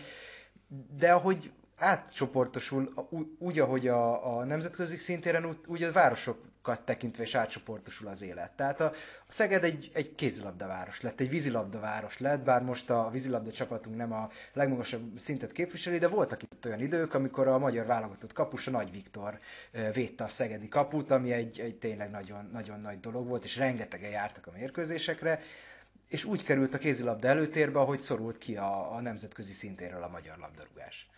Azért is kicsit visszakanyarodnék a párhuzamhoz, azért is bénam lenne a párhuzam, azért sem állja meg a helyét, mert míg a, a szegedi futballba nem tol annyi pénzt a, a város, vagy hogy is mondjam, borzasztóan, hát nem is azt mondom, hogy degradáló, de mondjuk vagy, vagy destruktív, de, de egyáltalán nincs előtérben az, hogy jobb legyen már, mint a város szempontjából nyilván az állam szempontjából igen, vagy az egy, közvetetten az egyház szempontjából is, de ez a, a magyar válogatottnál borzasztóan nincs meg, tehát ők, ők a piedesztára vannak emelve, nyilván hatalmas nyomás alatt, de hogy, hogy, hogy minden lehetőségük megvan arra, hogy ők fejlődjenek. Jó klubokba játszanak, sok pénzt kapnak, és minden infrastruktúra megvan körülöttük. Míg, míg ez, hogyha Szeged kötőjel foci viszonylatot nézzük, azért közel sem egyeznek a, a, a, célok és indítékok. Igen, és ahogy, ahogy nézzük a, a magyar futball életet is, folyamatosan felmerül az a kérdés, hogy van egy magyar bajnokságunk, ami egy bizonyos szintet képvisel a nemzetközi porondon is, van egy, egy labdarúgó válogatottunk, ami szintén nem a legmagasabb szinten szerepel, és, és mindig felmerül az a kérdés, hogy bár a, a labdarúgóink jó fizetéseket keresnek, azt mondják, hogy egy versenyképes bajnokságban szerepelnek, ugye a, magyar bajnokságban, mégis mindig a, a futball színvonala a romlik lefele. És ez akár a szurkolói közösségeknek van egy haragja emiatt, vagy, vagy van egy, van egy van egy kritizálása, vagy kritizációja emiatt, hogy, hogy így, így romlik le a magyar futballélet, de, de keressük az örök kérdésre a választ, hogy hogy jutottunk idáig még egyszer mondom, én nem vagyok futball szakértő, én csak egy egyszerű szurkoló, egy sportot szerető ember vagyok. Nem tudom ennek az okát. Sokan a, a, az edzői stábot, illetve a háttérstábot tartják a, a, a dolog ludasának, miszerint világ-világ talannak a, a Federation, vagy tehát az MLS ad edzői licenszeket. Sokan abban látják a történetet, hogy még mindig kell kevés az a pénz, amit a tolnak, vagy ha nem is a kevés, rosszul van elosztva, vagy rosszul használják ki ezeket az anyagi lehetőségeket. Sokan azt nehezményezik, hogy a csomó-csomó tehetségünk, akik a, a gyermekklubokban, tehát ifjúsági serdülő klubokban szerepelnek, azok, azok inkább a külföldi klubokat választják a további pallérozódásra, és, és így klubszinten be tudnak futni, nyilván ez látható, hogy, hogy, hogy Bundesligában, meg, meg, meg La Liga, Taliga, meg, meg mindenféle klubokban azért meg megfordulnak magyarok, de hogy, hogy attól, mert van egy, egy jó komponens, attól még nem lesz rendszer, és nem lesz működő rendszer. Akkor van egy olyan narratíva is, hogy, hogy talán, talán pont a Szalai mondta ki egy 12-es NSO-s interjújában, hogy akkor, ha profi játékosokat akarsz ma a, a magyar nemzeti válogatottba, akkor nem itthon kell edzened őket, hanem elküldened a topligába. De ez magával hozza azt a problémát is, hogy hogyan lennének összetartó közösség, hogyan lesz konstruktív a játék. Tehát még egyszer mondom, attól, hogy valamit egymás mellé teszel, az nem fog még egybeállni és akkor ugyan ott, ott kötünk ki, hogy klubszinten tök jók. Nem tudom, nem, nem tudom erre a kérdést. Talán majd a következő beszélgető partnered tud erre válaszolni. Üm, és hát akkor térjünk is vissza egy kicsit a, az elkanyarodásból a, a szurkolói léthez, vagy a szurkolói világhoz. Itt ehhez kapcsolódna az a, az a kérdés, hogy, hogy téged, mit érzel téged, mennyire határoz meg, vagy a te identitásodat, a te életedet, mennyire határozza meg az, hogy te, te szurkolóként is, is jelen vagy? Ez egy nagyon jó kérdés, és szerencsére egy, a társadalomtudományokban egyre kutatottabb téma, egyrésztről az identitás, vagy identitás shades, tehát ilyen, ilyen árnyalatai. Ö, sokakat meglep, és nem azért lep meg ö, elsősorban, mert a szurkolói lét annyira így ö, kívül a magyar társadalmon, hanem azért, mert nem azt a részét ismerik meg elsősorban a, a, az én életemből, hogy, hogy én szurkoló vagyok. Azoknak ö, természetes, hogyha, hogyha lelátom meg lát először az illető, neki, mint a szurkoló Bence létezem, de a legtöbb emberrel nem így találkozok, hanem a legtöbb emberrel az egyetemen találkozok, akik hát mondjuk egy proaktív hallgatónak tart, akinek mindig laptop lóg az oldalán, néha van nála egy hokikori, vagy egy bot, vagy hogyha szülőkkel találkozok, akkor mint babysitter találkozok velük, és akkor valahogy, valahogy ebbe a sémára, ugye az egy emberi, hogy sémákban gondolkodik, körülbelül ezt el lehet mondani, kategorizálunk, csoportosítunk az energia gazdálkodás véget, Ö, és, és, és nekem ugyanannyira részét képezi az én identitásomnak, az én személyiségemnek, a szurkolói lét, mint az, hogy én ö, oktató vagyok, vagy, ö, vagy az, hogy én érdeklődöm az irodalom iránt, vagy a nyelvészet iránt.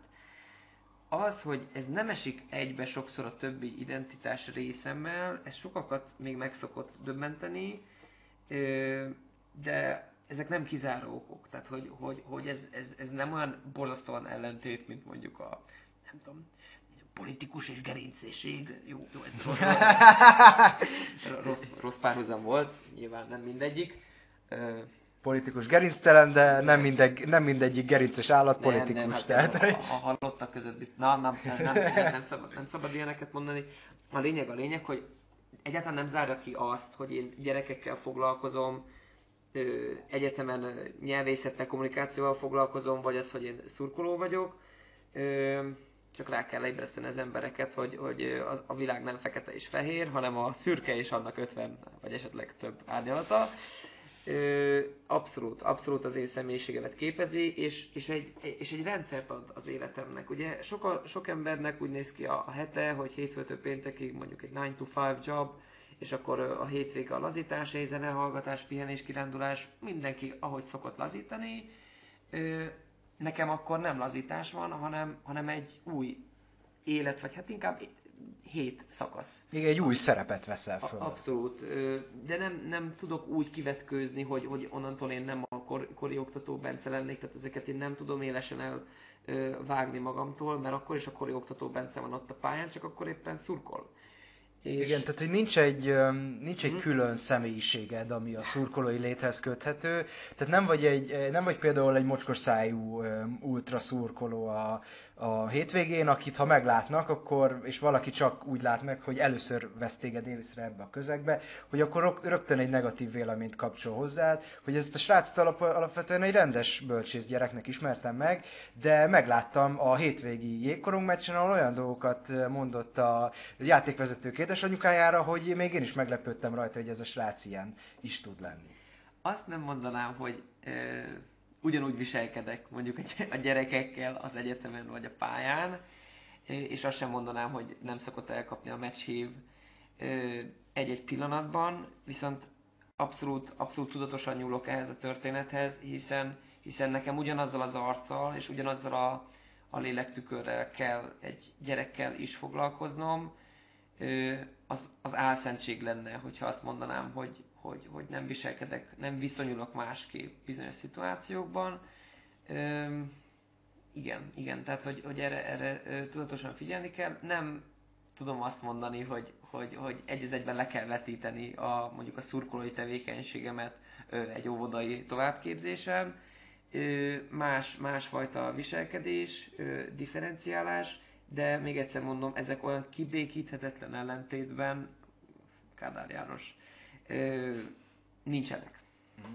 És a szurkolói létet során találkoztál olyan, vagy nagyon kiemelkedően pozitív véleménnyel, vagy, vagy, vagy vélekedéssel arról, hogy egy személy találkozott veled, és megtudta rólad, hogy te a szegedi szurkolói élet egyik aktív tagja vagy, és emiatt egy nagyon pozitív behatás ért téged, vagy beszéltünk a másik oldalról, találkoztál olyan szurkolóként olyan pejoratív prekoncepciókkal, vagy előfeltevésekkel, előítéletekkel, a, hogy, hogy téged azért ítéltek el, mert te szurkoló vagy? Szerintem mind a kettőre tudok példát találni, még hogyha kicsit jobban kutakodni kell itt a, az agyacskámban. Az első pozit- pozitívval kezdünk. Pozitív élményem éppen most volt a, a Mac ikonok elleni meccsen.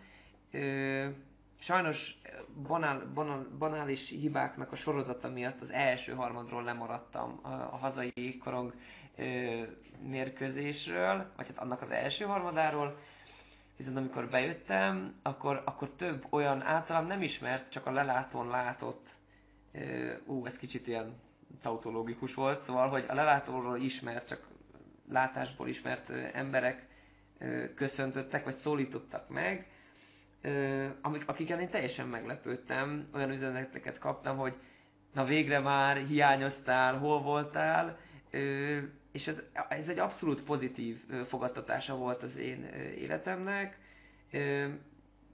A negatívat nem tudnám konkrét esethez kötni, viszont sokszor találkozok olyan ö, ö, tá- embertársainkkal, vagy hát egy bizonyos részük nem igazán ö, a szurkolói létet ö, ítéli el, hogy én az vagyok, hanem hogy összességében a szurkolói létet, vagy azt a sportot, a, amit én nézek erre legjobb példa a futball, mert a, aki ma Magyarországon a futballt szereti, ez vagy tényleg szereti a futballt, vagy pedig a, a mostani kormány kottájából játszik. És az egyik csoport azt hiszi, hogy ő a 100%, a másik csoport is azt hiszi, hogy ő a 100%. Ez olyan, mint a szurkoló meg az ultra, valaki egyenlőséget tesz a kettő közé, holott nyilván nem így van. Tehát, hogyha elkezdem mondani azt, hogy figyelj, ki szoktam járni futballmeccsekre, még nem is említem az osztályt, nem is említem, hogy összesen vagyunk 25-en a pálya mellett, és abban benne vannak az anyukák, apukák, barátnők és 10 barátom, ö, akkor is már is jön a savazás, hogy ú, a szurkolók milyenek a futballmeccseken, ú, a magyar futball összességében milyen, hogy lehet azt nézni, és akkor igen, történik egy ilyen általánosítás, hogy milyenek alapvetően a szurkolók, nem csak a magyar meccsken vagy Magyarországon, hanem alapvetően a, a világból lévő tapasztalataiból e az adott ember rád vetít egy képet, hogy, hogy ha te is szurkoló vagy, akkor biztos, hogy te is egy, mondjuk egy mocskos szájú szurkoló vagy. Persze, ezeket nevezzük ugye prekoncepcióknak, ilyen előkoncepcióknak, és ö, mindenkit óva intenék arra, hogy legyen valami ö, foganatja és valami didaktikus jelleg ennek a beszélgetésnek, hogy próbáljunk nyitottak lenni az embertársaink felé, és próbáljunk ö, mindent a, hát ilyen lárpullártan művészet a művészetért, hogy ő magában értékeljük, és, és próbáljuk ne az előzetes hallomásaink, vagy az előzetes tapasztalataik alapján megítélni, hanem, hanem, hanem engem is meg kell ismerni a lelátón, engem is meg kell ismerni a gyerekek között, és ember is, engem is meg kell ismerni mondjuk egy egyetemi órán, vagy egy egyetemi fél évben. És és még így sem lehet azt mondani, hogy ők ismernek, ő még így sem lehet azt mondani, hogy, hogy látják az indítékaimat, a céljaimat, az életemet, viszont sokkal tágabb spektrumon értelmezendő, mint egy, nem tudom, másfél órás futballmeccsen nyújtott teljesítményem. Igen, az FK-t és a, a Szegedi első osztályú csapatot, a Grosicsot már említetted ebből a szempontból, de én kíváncsi lennék arra is, hogy téged a másik két csapat, akiknek szurkolója vagy, a Légkorong és a Kosárlabda Egyesület, a, a szurkolói élet, a, a meccsre járás, téged ez hogy rántott be? Hogy, hogy, hogy történt meg az, hogy te kimentél egy, egy meccsre és ott ragadtál? Mi volt ez az, ez, ez esemény? Ha van egy, van egy konkrét esemény. Ezt persze elmondtam. A 13-ban az osztályzón voltam először Kisvárda ellen. Igen, a, a, a, fos, a, a foci esetében, a, foci, a kosárnál. Focival, ugye ez volt a leges-legelső sport élményem. Mm, igen, és minden igen. utána, minden utána jött. Um, nagyon-nagyon sok oka lehet, hogy miért kezd el az ember kijárni meccsre, valaki feszkót vezet le, valaki a közösség miatt, valaki a sportélményét, vagy ezeknek bármiféle közös ö, hibrid okáért Én nálam a, ez a kapcsolat a kosárlabdával a, a néhai játékosi szerepem volt. Tehát a szedák családba tartozni, vagy összességében bármelyik sport családba tartozni, egy nagyon-nagyon különleges élmény, és, és, és voltam, ha jól emlékszem, még kis szedákosként kirángattak kosármeccse, de akkor még nem azért mentem ki, hanem mert ki, ki kellett venni, vagy nem is tudom. Igen, mert a, nagyon érdekes jelenség volt még a, a szedák utánpótlás csapatainál az edzők által, hogy ahogy kifejezted magad, kirángatták a, a csapatok tagjait a, a meccsekre, és ők is szurkoltak. Ez amúgy jó dolog, mert, mert van, akit ez, ez vonz be. Mert ha nem mutatod meg neki a lehetőséget, a gyerek nem fog rájönni magától, hogy ilyen van. Tehát ö, Vekerdi úrnak az egyik legjobban hivatkozott ö, ö, magyar pedagógus gondolkodónak ö, van egy olyan koncepciója, hogy, hogy bízzuk a gyerekre mindent, vagy hát közel mindent, majd ő eldönti, hogy neki mi a jó.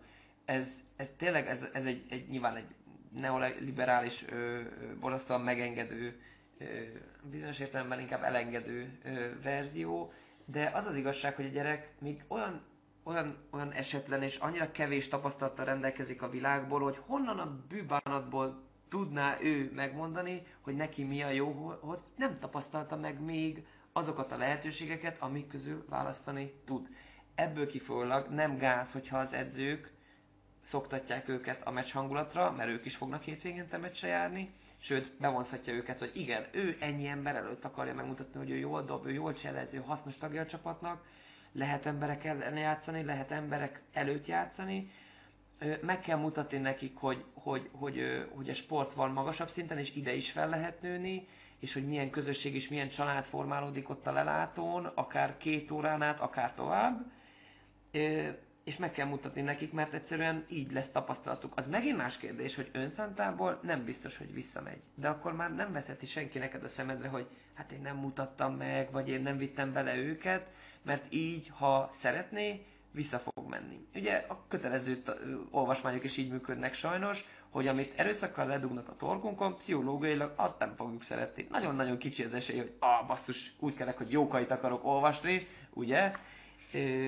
de, de ha mondjuk megszeretem az olvasást, és nem jókaival kezdek, akkor lehet, hogy egy 5-10 év múlva, vagy akár később, nem, nem az idő a lényeg most ebben a mondatban, elő fogom venni a jókait, hogy megtudjam, hogy milyen a jó regény, és milyen a jó hosszú magyar regény.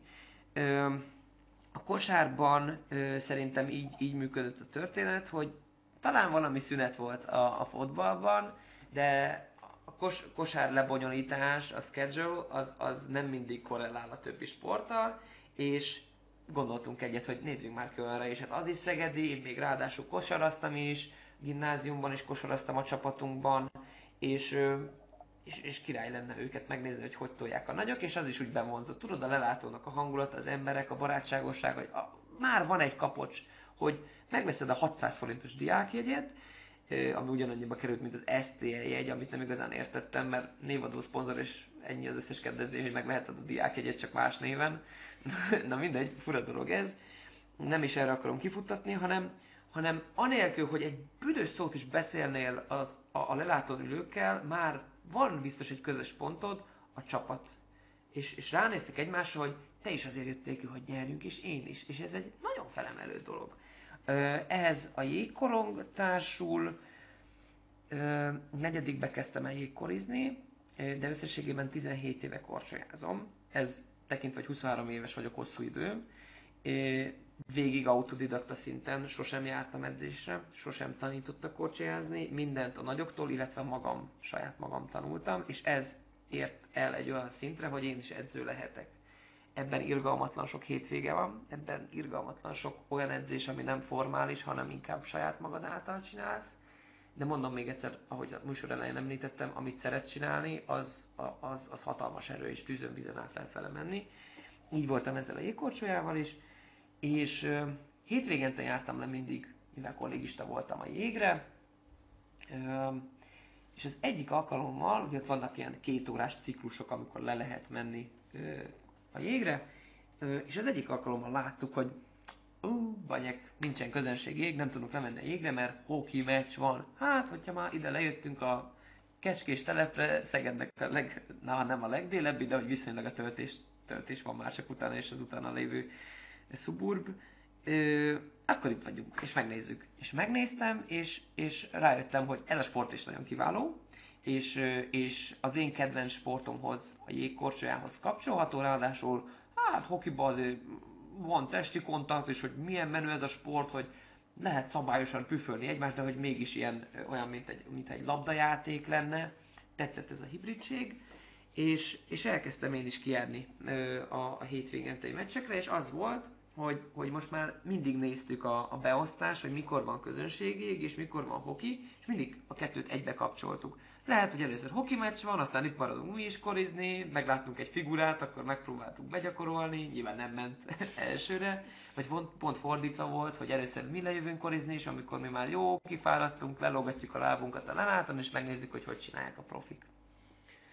Egy záró kérdése ez a témához. Mit gondolsz, tudsz -e arra választ adni, és hogy ha, igen, akkor milyen választ adnál, hogy a szurkolói létnek, a, a szurkolóságnak, ma, akár ma Magyarországon, de hogyha nem akarunk ilyen nagy perspektívába gondolkodni, akár ma Szegeden, ahogy te, amit te tapasztaltál, milyen a megítélése, hogy, hogy inkább pozitív, negatív, vagy neutrális, tehát semleges, hogy nem, nem változik a véleményük rólad azért, mert te szurkoló vagy fú, ahány nyelv, annyi ember, és annyi vélemény. Azért nem tudok objektív és reprezentatív választ erre adni, mert én egy nagyon inheres körben dolgozom, ami annyit jelent, hogy, hogy a tudomány területén erre úgy tekintenek, mint egy olyan közeg, amit lehet vizsgálni. Az egy borzasztóan objektív és neutrális hozzáállás. A hétvégi életem, az a szurkolói létemhez kapcsolódik, ott abszolút pozitív a megítélése, és a szülőknek azért nem szoktam azzal villogni, hogy, hogy én megiszok két sört, és tényleg nem viccből mondom, két sört egy meccsen, mert egyből úgy veszik le, hogy, hogy hát szóval, mint egy rossz szurkoló, vagy hát egy, egy, egy nem kívánatos személy. Nagyon-nagyon vegyesek a, a, a, a visszajelzéseim, én azt vettem észre, nyilván elsősorban én a saját korom, korosztályomban vagyok elsősorban kontaktban és ott ö, akinek nincsen referenciája a sportélethez, teszem azt nem sportolt, vagy éppen nem sportol, vagy a szülei nem ö, vannak a sportvilágba beágyazva, az abszolút ö, neutrális. Az, akinek van valamiféle sportolói múltja, esetleg szeret ő is sportolni, hobbi szinten, profi szinten, vagy egyszerűen nézni, annak már van kialakult vélemény erről a történetről, hogy negatív vagy pozitív, ezt nem tudom megmondani. Azt viszont megemlíteném, hogy aki a hírekből ö, tájékozódik, most mindegy melyik médiumból, ö, az általában negatív történet, ö, negatív történetként áll ehhez a kérdéshez hozzá. Mert azt látja, hogy, hogy a negatív dolgoknak van hírértéke, abban nem lehet hírértéket csinálni, hogy letelt 50 ezer meccs, mit tudom én, 10 év alatt, és hogy, és hogy ebből 49.520-nál, most lehet, hogy bűje számokat mondtam, úgyhogy majd ezt ö, korrigálni lehet, be lehet írni a műsorba, de, de egy csomó jó, pozitív példa lehetne, de ezek nem hírértékek. Viszont ha szétörik a széket, összeverik a szurkolók egymást, vagy az ultrák, vagy, vagy bármi történik a meccsen, lehozzák, és rögtön kialakul az emberekben egy olyan kép, egy olyan behatás által, ami egy nagyon kis szeretét mutatja be a kultúrának, és viszonylag ritkán történik a, a nagy számok törvényei ö, alapján. Úgyhogy ö, vegyes, vegyes a fogadtatás, minden attól függ, hogy a sporttal, illetve így közvetetten a szurkolói élettel, hogyan kerül kapcsolatba az ember. Engem, mivel beálltam közéjük és megismertem őket, bevonzott és pozitív lett. Nem azt mondom, hogy százszerzalékosan mindenkit a keblemre ölelnék, akár a szegedi, akár bármilyen szurkolói kultúrából, természetesen nem. Viszont maga a szurkolósdi az engem abszolút bevonzott. De mondjuk erre én lehet elő, elő vagyok húzalozva. Valaki erre nyitott. Valakit meg nem is érdekel a sport, pláne nem a szurkolás. Hogy lehet azt nézni, hogy 90 percen keresztül lábszárban futkosnak egy bőrdarab utána az emberek. Valakinek ez borzasztóan nem narratív, és nem, nem érdekes. Egyéni preferenciák, illetve még egyszer mondom, a saját, illetve a környezeti tapasztalatok. És hát le is zárva ezt a szurkolói témát, áttérnénk az adás utolsó részére, ami egy szervezettel lesz kapcsolatos. Hogy már említettem bemutatásodkor az adás elején, te a Veritas Virtus Libertas szegedi szervezetnek az egyik alapító tagja vagy. Nagyon fontos kiemelni, ahogy ezt már több médiumban, cikkben kiemelték, hogy ez nem egy érdekvédelmi szervezet, nem egy ilyen cél alapult. Ha jól informáltam magamat, akkor a névváltása, a Szegedi Tudományegyetem névváltás és a modellváltás környékén alapítottátok meg ezt a, ezt a szervezetet. Ez, erre vonatkozna az első kérdés is, hogy egyrészt mikor alakítottátok, ez körülbelül mikor alakították meg, alakítottátok meg ezt a szervezetet, és milyen céllal vágtatok ebbe bele? Nem jól informált vagy, méghozzá azért nem, Szerintem, mert a Partizán, a Gulyás Marci volt az, aki ezt az infót között az adásban, hogy akkor alakultunk. Mi valójában 18-ban az MTA-nak, tehát a Magyar Tudományos Akadémiának a szétverésekor és magánkézbe szervez, hát vagy szétbarmolásakor inkább így fogalmazok, alakultunk ki. Akkor volt az első Veritas Virtus Libertas név alatt akciónk, egy szolidaritási akció, lila szalagokkal és, és figyelemfelhívó megmozdulásokkal az nem jelenti azt, hogy ekkor csöppentünk bele a, a, az értelmiségi lét felsőoktatást érintő kérdéseibe, mert a, a, még nem a VVL égisze alatt, de a, CEU mellett is, tehát a CEU előzése ellen a CEU mellett is ö, szerveztünk ö, szolidaritási tüntetést. Ö, ez talán 17 vége, Vala, valahogy a, nekem az rémlik, de biztos, hogy 18 tavasz előtti, de hogy a formális részt nézzük, akkor 18 tavaszára tehető ez a történet. Igen, magunkat abszolút nem az érdekképviselet felé pozícionálnánk, mert, mert mi nem vagyunk formálisan bejelentve, és nem vagyunk egy olyan szervezet, ami lepapírozva létezik. Mi egy, mi egy informális szervezet vagyunk, aki, aki, aki néha aktívabb, néha nem aktívabb, és borzasztóan likvid az őt körülvevő és a velük szimpatizáló közösség. Nyilván van egy állandó kemény mag, többek között természetesen én. Ha jól végezném mondjuk a HÖK, tehát a hallgatói önkormányzat az egyetemen, illetve az EHÖK, az egyetemi hallgatói önkormányzat a, a munkáját, azt a részét, amit mi tartunk érdekképviseletnek, nem jöttünk volna létre. De már most. Na már most, nem tudom melyik a helyes, majd, majd kiválasztják az emberkék, lehet, hogy már rég alszanak erre a podcastre, ki tudja, vagy, vagy már vegyék ki a mikróból a, a cuccot, mert odaég. Nem tud, tud egy ilyen formális és ennyire bebetonozott szervezet úgy érdekképviseletet mutatni, mint ahogy mi szeretnénk. Mi a VVL-el azért jöttünk létre, hogy azokra a kérdésekre reflektáljon, amikre a HÖK nem akar, vagy nem tud reflektálni, de érinti elsősorban az SZTS-eket, tehát a Szegedi Tudományegyetem hallgatóit, másodszorban az összes felsőoktatási intézményben tanuló hallgatókat, harmadsorban pedig az, ér- az értelmiségi ö, ö, réteget. Igen, leírtad itt nagyjából, hogy ti mivel foglalkoztak, és milyen célral jöttetek rétre. Ehhez kapcsolódnék a következő kérdéssel, hogy szeretnél-e, hogy most itt a lehetőség nyugodtan, ez itt a reklám helye, ahogy szokás mondani, szeretnél-e kiemelni akár múltbéli tevékenységet vagy eredményt, amit, amire büszkék vagytok, vagy akár jövőben történő eseményt, ami, amivel azt mondanád, hogy mi ezt csináljuk, mi ezt képviseljük VVL-ként, mi ezeket a tevékenységeket űzzük. Ez egy nagyon jó lehetőség, éle, élnék is vele. Kezdeném a múlttal, akkor durrant be igazán a VVL a köztudatba, illetve a médiába, kicsit még az országos sajtóból is kapott teret és helyet, amikor a, a modellváltás volt Magyarországon. Most nevezzük modellváltásnak azt, hogy kiszervezik magánkézben, magánvagyonva, illetve politikai emberkéket juttatnak az egyetemek élére, és ők lesznek az egyetem fura urai és úrnői. Ez is egy kicsi parafrazálás, elnézést érte, de, de ez volt az az első olyan dolog, ahol, ahol látványosan és, és szám szerint meg tudtunk nagy tömegeket mozgatni.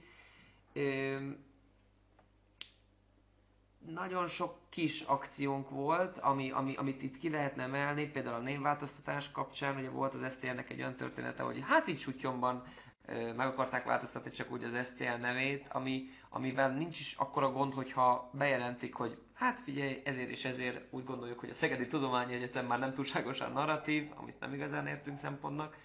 Tehát, hogyha az ember a saját intézményéről, és nem kis intézmény, azért Magyarország, Magyarország nem csak Magyarországon, Szegeden ugye elsősorban ö, az egyik legnagyobb munkaadó az STL. Lehet, hogy az önkormányzat kicsit előrébb van, de hogy, hogy, hogy 2000 fő alatt van valamivel a foglalkoztatottak száma, nem beszélve a közel 20 ezeres hallgatói táborról, nagyon sok embernek ez a munkahely és ez az élete.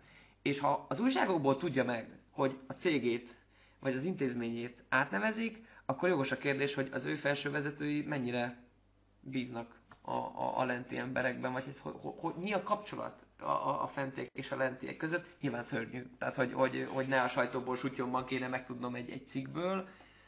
Ö, úgyhogy ö, az volt a, az egyik gyújtó, gyújtópontja ennek a VVL-nek. Ugye, ugye sokan azért kötnek ehhez a dátumhoz, mert akkor vonultunk meg kicsit jobban a hallgatói köztudatba, noha formálisan nem ekkor alakultunk. És hát a reklám helye, március 16-án szerveződik egy jó nagy sztrájk, országos sztrájk, nem ö, árulok el nagy titkot, hogy elsősorban a tanárok mellett, ugyanis tanársztrájkok és pedagógus sztrájkok sora és polgári engedetlenségek sora gyengíti ma a közoktatást, és március, március 16-án lesz az az egész országos ö, sztrájk sorozat, amiben beleálltunk mi is, és mi is szervezzük a, a sajátunkat, mi arra hívjuk fel az egyetemi hallgatóknak a figyelmét, hogy a közoktatás az, az a szerves előmenetele a, a felsőoktatásnak, és nem szétválasztható egymástól.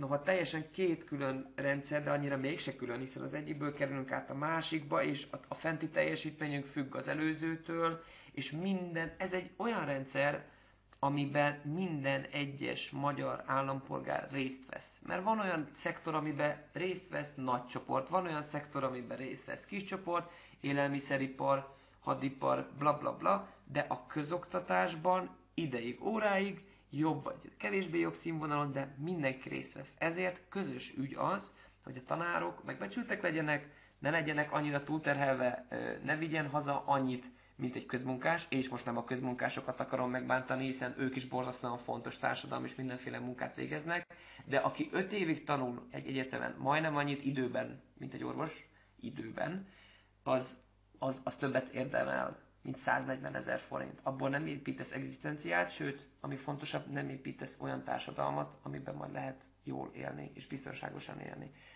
Március 16-ra délután 4-re szervezzük az embereket a klauzáltérre. Lesz egy kis zenebonálás, élő is, meg lejátszott is, beszédek lesznek, és egy nagyon-nagyon érdekes projekttel és, és közösségi programmal készülünk a lezárásnak, vagy lezárásul.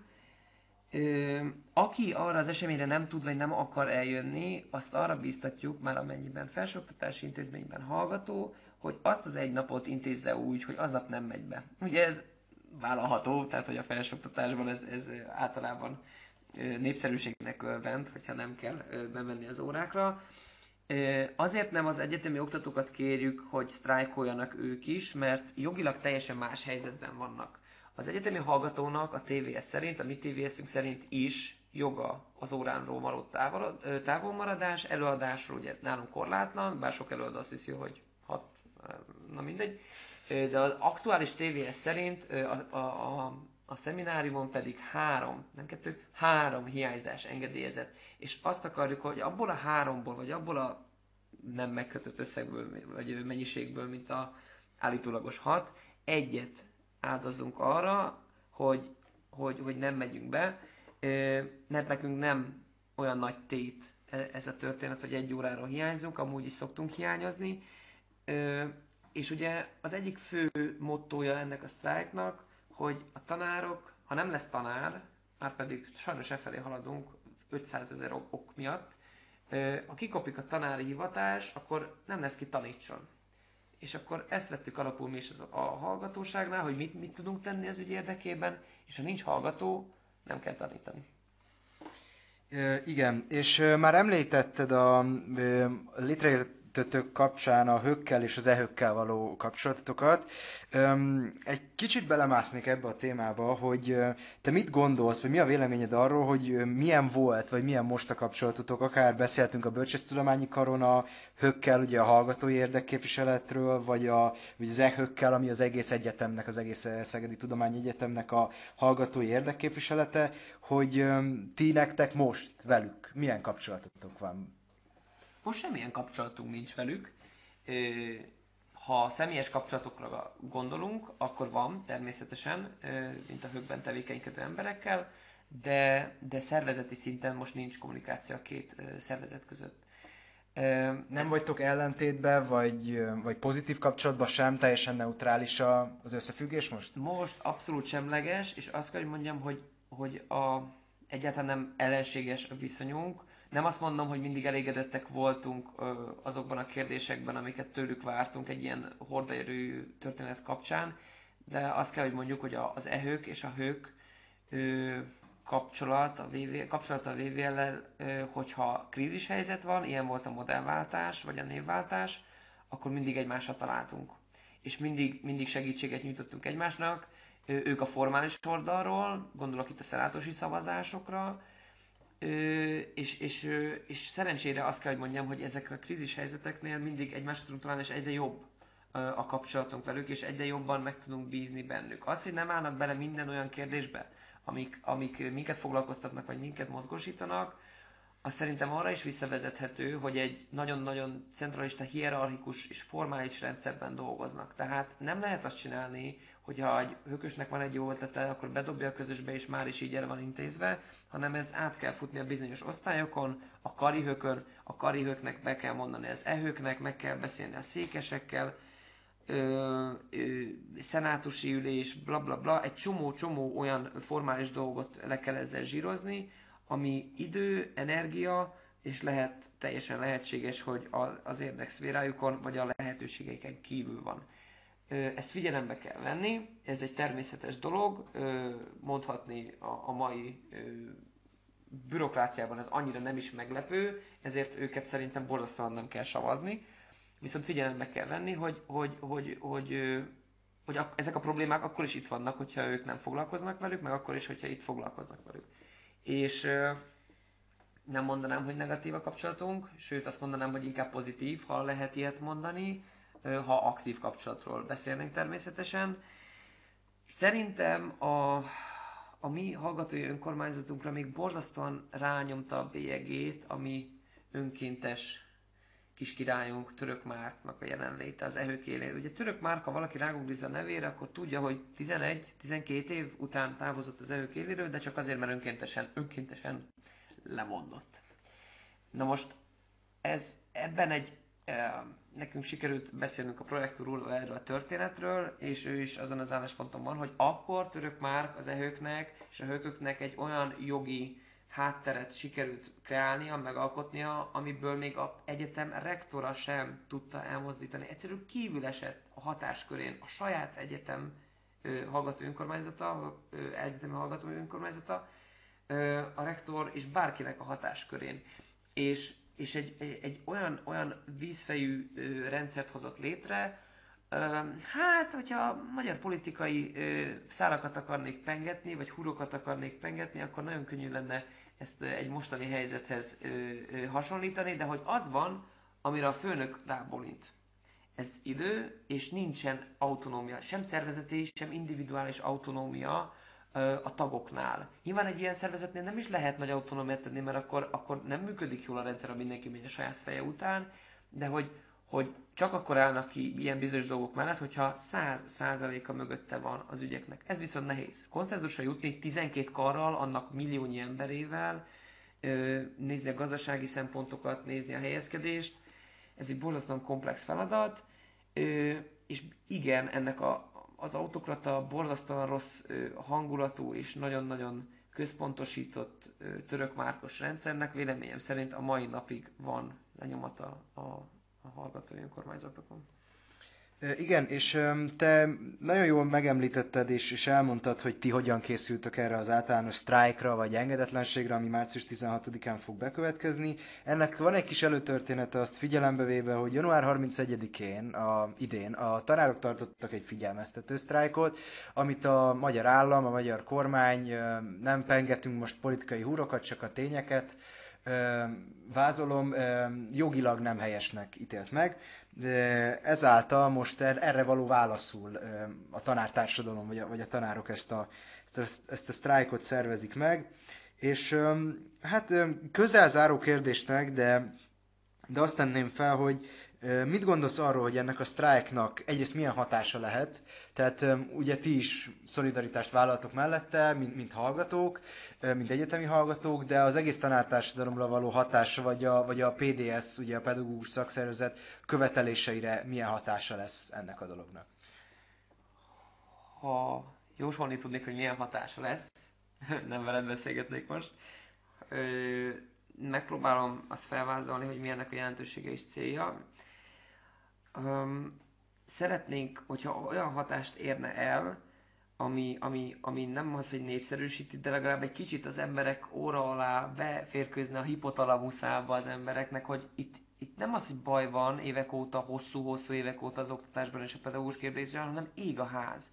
És onnan lehet látni, hogy ég a ház, hogy nem politikusok, meg mi szólalunk, szólalunk fel az ügy mellett, hanem sima, mezei tanárok, a saját iskoláinkban, a saját korábbi iskoláinkban állnak ki polgári engedetlenségben. Ugye azért nevezik ezt polgári engedetlenségnek, mert az EMI gyakorlatilag betiltotta a sztrájkolást, mint alapjogot. Na már most egy normálisan működő rendszerben egy, egy ember, hogy, vagy egy közösség, hogyha ha sztrájkolni akar, akkor megteheti. De hogyha magát a sztrájkot tiltjuk be, ez körülbelül annyira visszás, mint amikor betiltjuk a szegénységet, meg a, a, a hajléktalanságot. Attól a probléma nem múlik el, sőt, egy olyan felületi kezelés, ami utána begyullad, és elkezd gennyet okádni. És nem akarjuk, hogy, hogy ez így elfertőződjön, és nem akarjuk, hogy utána pattanás legyen belőle, mert már így is borzasztóan sok pattanásunk van, és pattanásig feszültek az idegek, húha, késő van, hogy hogy, hogy, hogy azt akarjuk célul, hogy erre az emberek felfigyeljenek, és ők is és letegyék a voksukat a tanári pálya, és összességében Magyarország és, és a jövő mellett. Mert tanárok nélkül rohadtul nincs jövő. Tanárok nélkül jelen sincs, mert hogy nincs tanár, és nincs, aki foglalkoztatja a gyerekeket, a szülők nem tudnak elmenni dolgozni, ők nem tanárok, ők nem pedagógusok, hanem pékek, cukrászok, pénzügyi elemzők, stb. stb. Mindenkinek van egy társadalomban betöltött szerepe, akár több is, és a tanárok nem csak az őrzővédő funkciót, mint egy melegedő tartják, hanem próbálják a, a gyerekeket tanulásra salkalni, és, és fejlőd, fejlődést kicsikarni belőlük, már amennyire az eszköztárok ezt megengedi, vagy lehetővé teszi.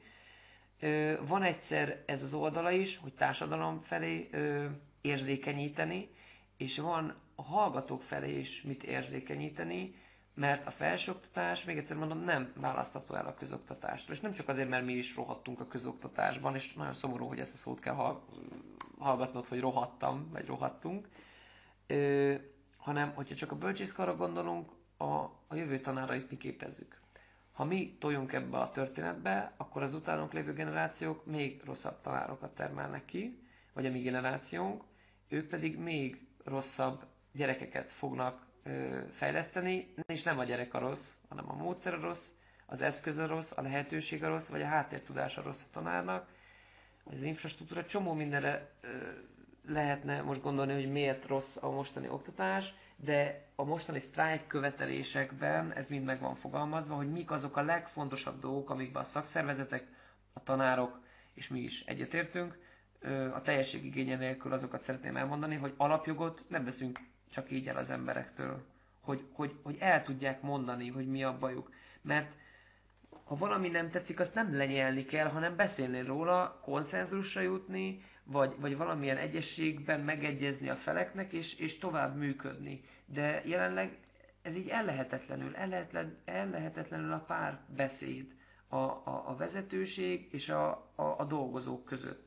Ö, ugye a sztrájk az ugye azért sztrájk, mert valamilyen funkciók kiesnek egy rendszerből, mert bolykottálják azoknak a teljesítését. És az eminek az az abszurd elképzelése, lehet sztrájkolni, ha minden funkciót betöltenek ugyanúgy továbbra is. De akkor nem sztrájk, kezit csókolom, akkor, akkor egy, egy maszlag, egy meleg puding, ami, ami, ami történik. Tehát, hogy ha vonatvezetők sztrájkolnak, akkor nem vezetnek vonatot. Ennyire egyszerű, érted? Ha, ha a tanár sztrájkol, akkor nem végez oktató-nevelő munkát az iskolában. De már most azt kérik, hogy hát amúgy csinál, de amúgy mellette sztrájkolj. Ez hogy is van, kérem?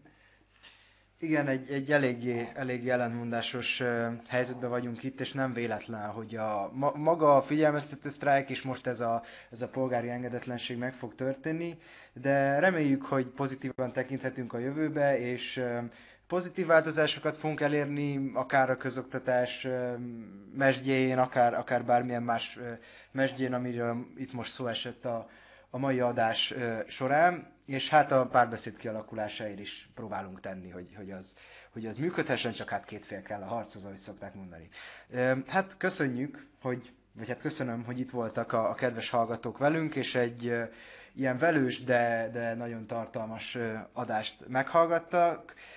Hát a, megtaláltok minket a, a közösségi oldalaikon, a Facebookon, a, a privát Twitter profiljainkon és az Instagramon is, úgyhogy nyugodtan kövessetek be ott. A, az adást meghallgathatjátok a YouTube felületünkön, ahol nyugodtan kommenteltek és kialakíthattatok egy párbeszédet velünk, vagy megtalálhatjátok a, a streaming felületeken, mint a Spotify, hogyha nektek ott kényelmesebb hallgatni. Én köszönöm neked, Bence, vendégemnek, hogy itt voltál, és egy ilyen tartalmasat tudtunk beszélgetni most. És hát köszönjük mindenkinek, hogy itt voltak, köszönöm neked is, hogy megjelentél. Sziasztok!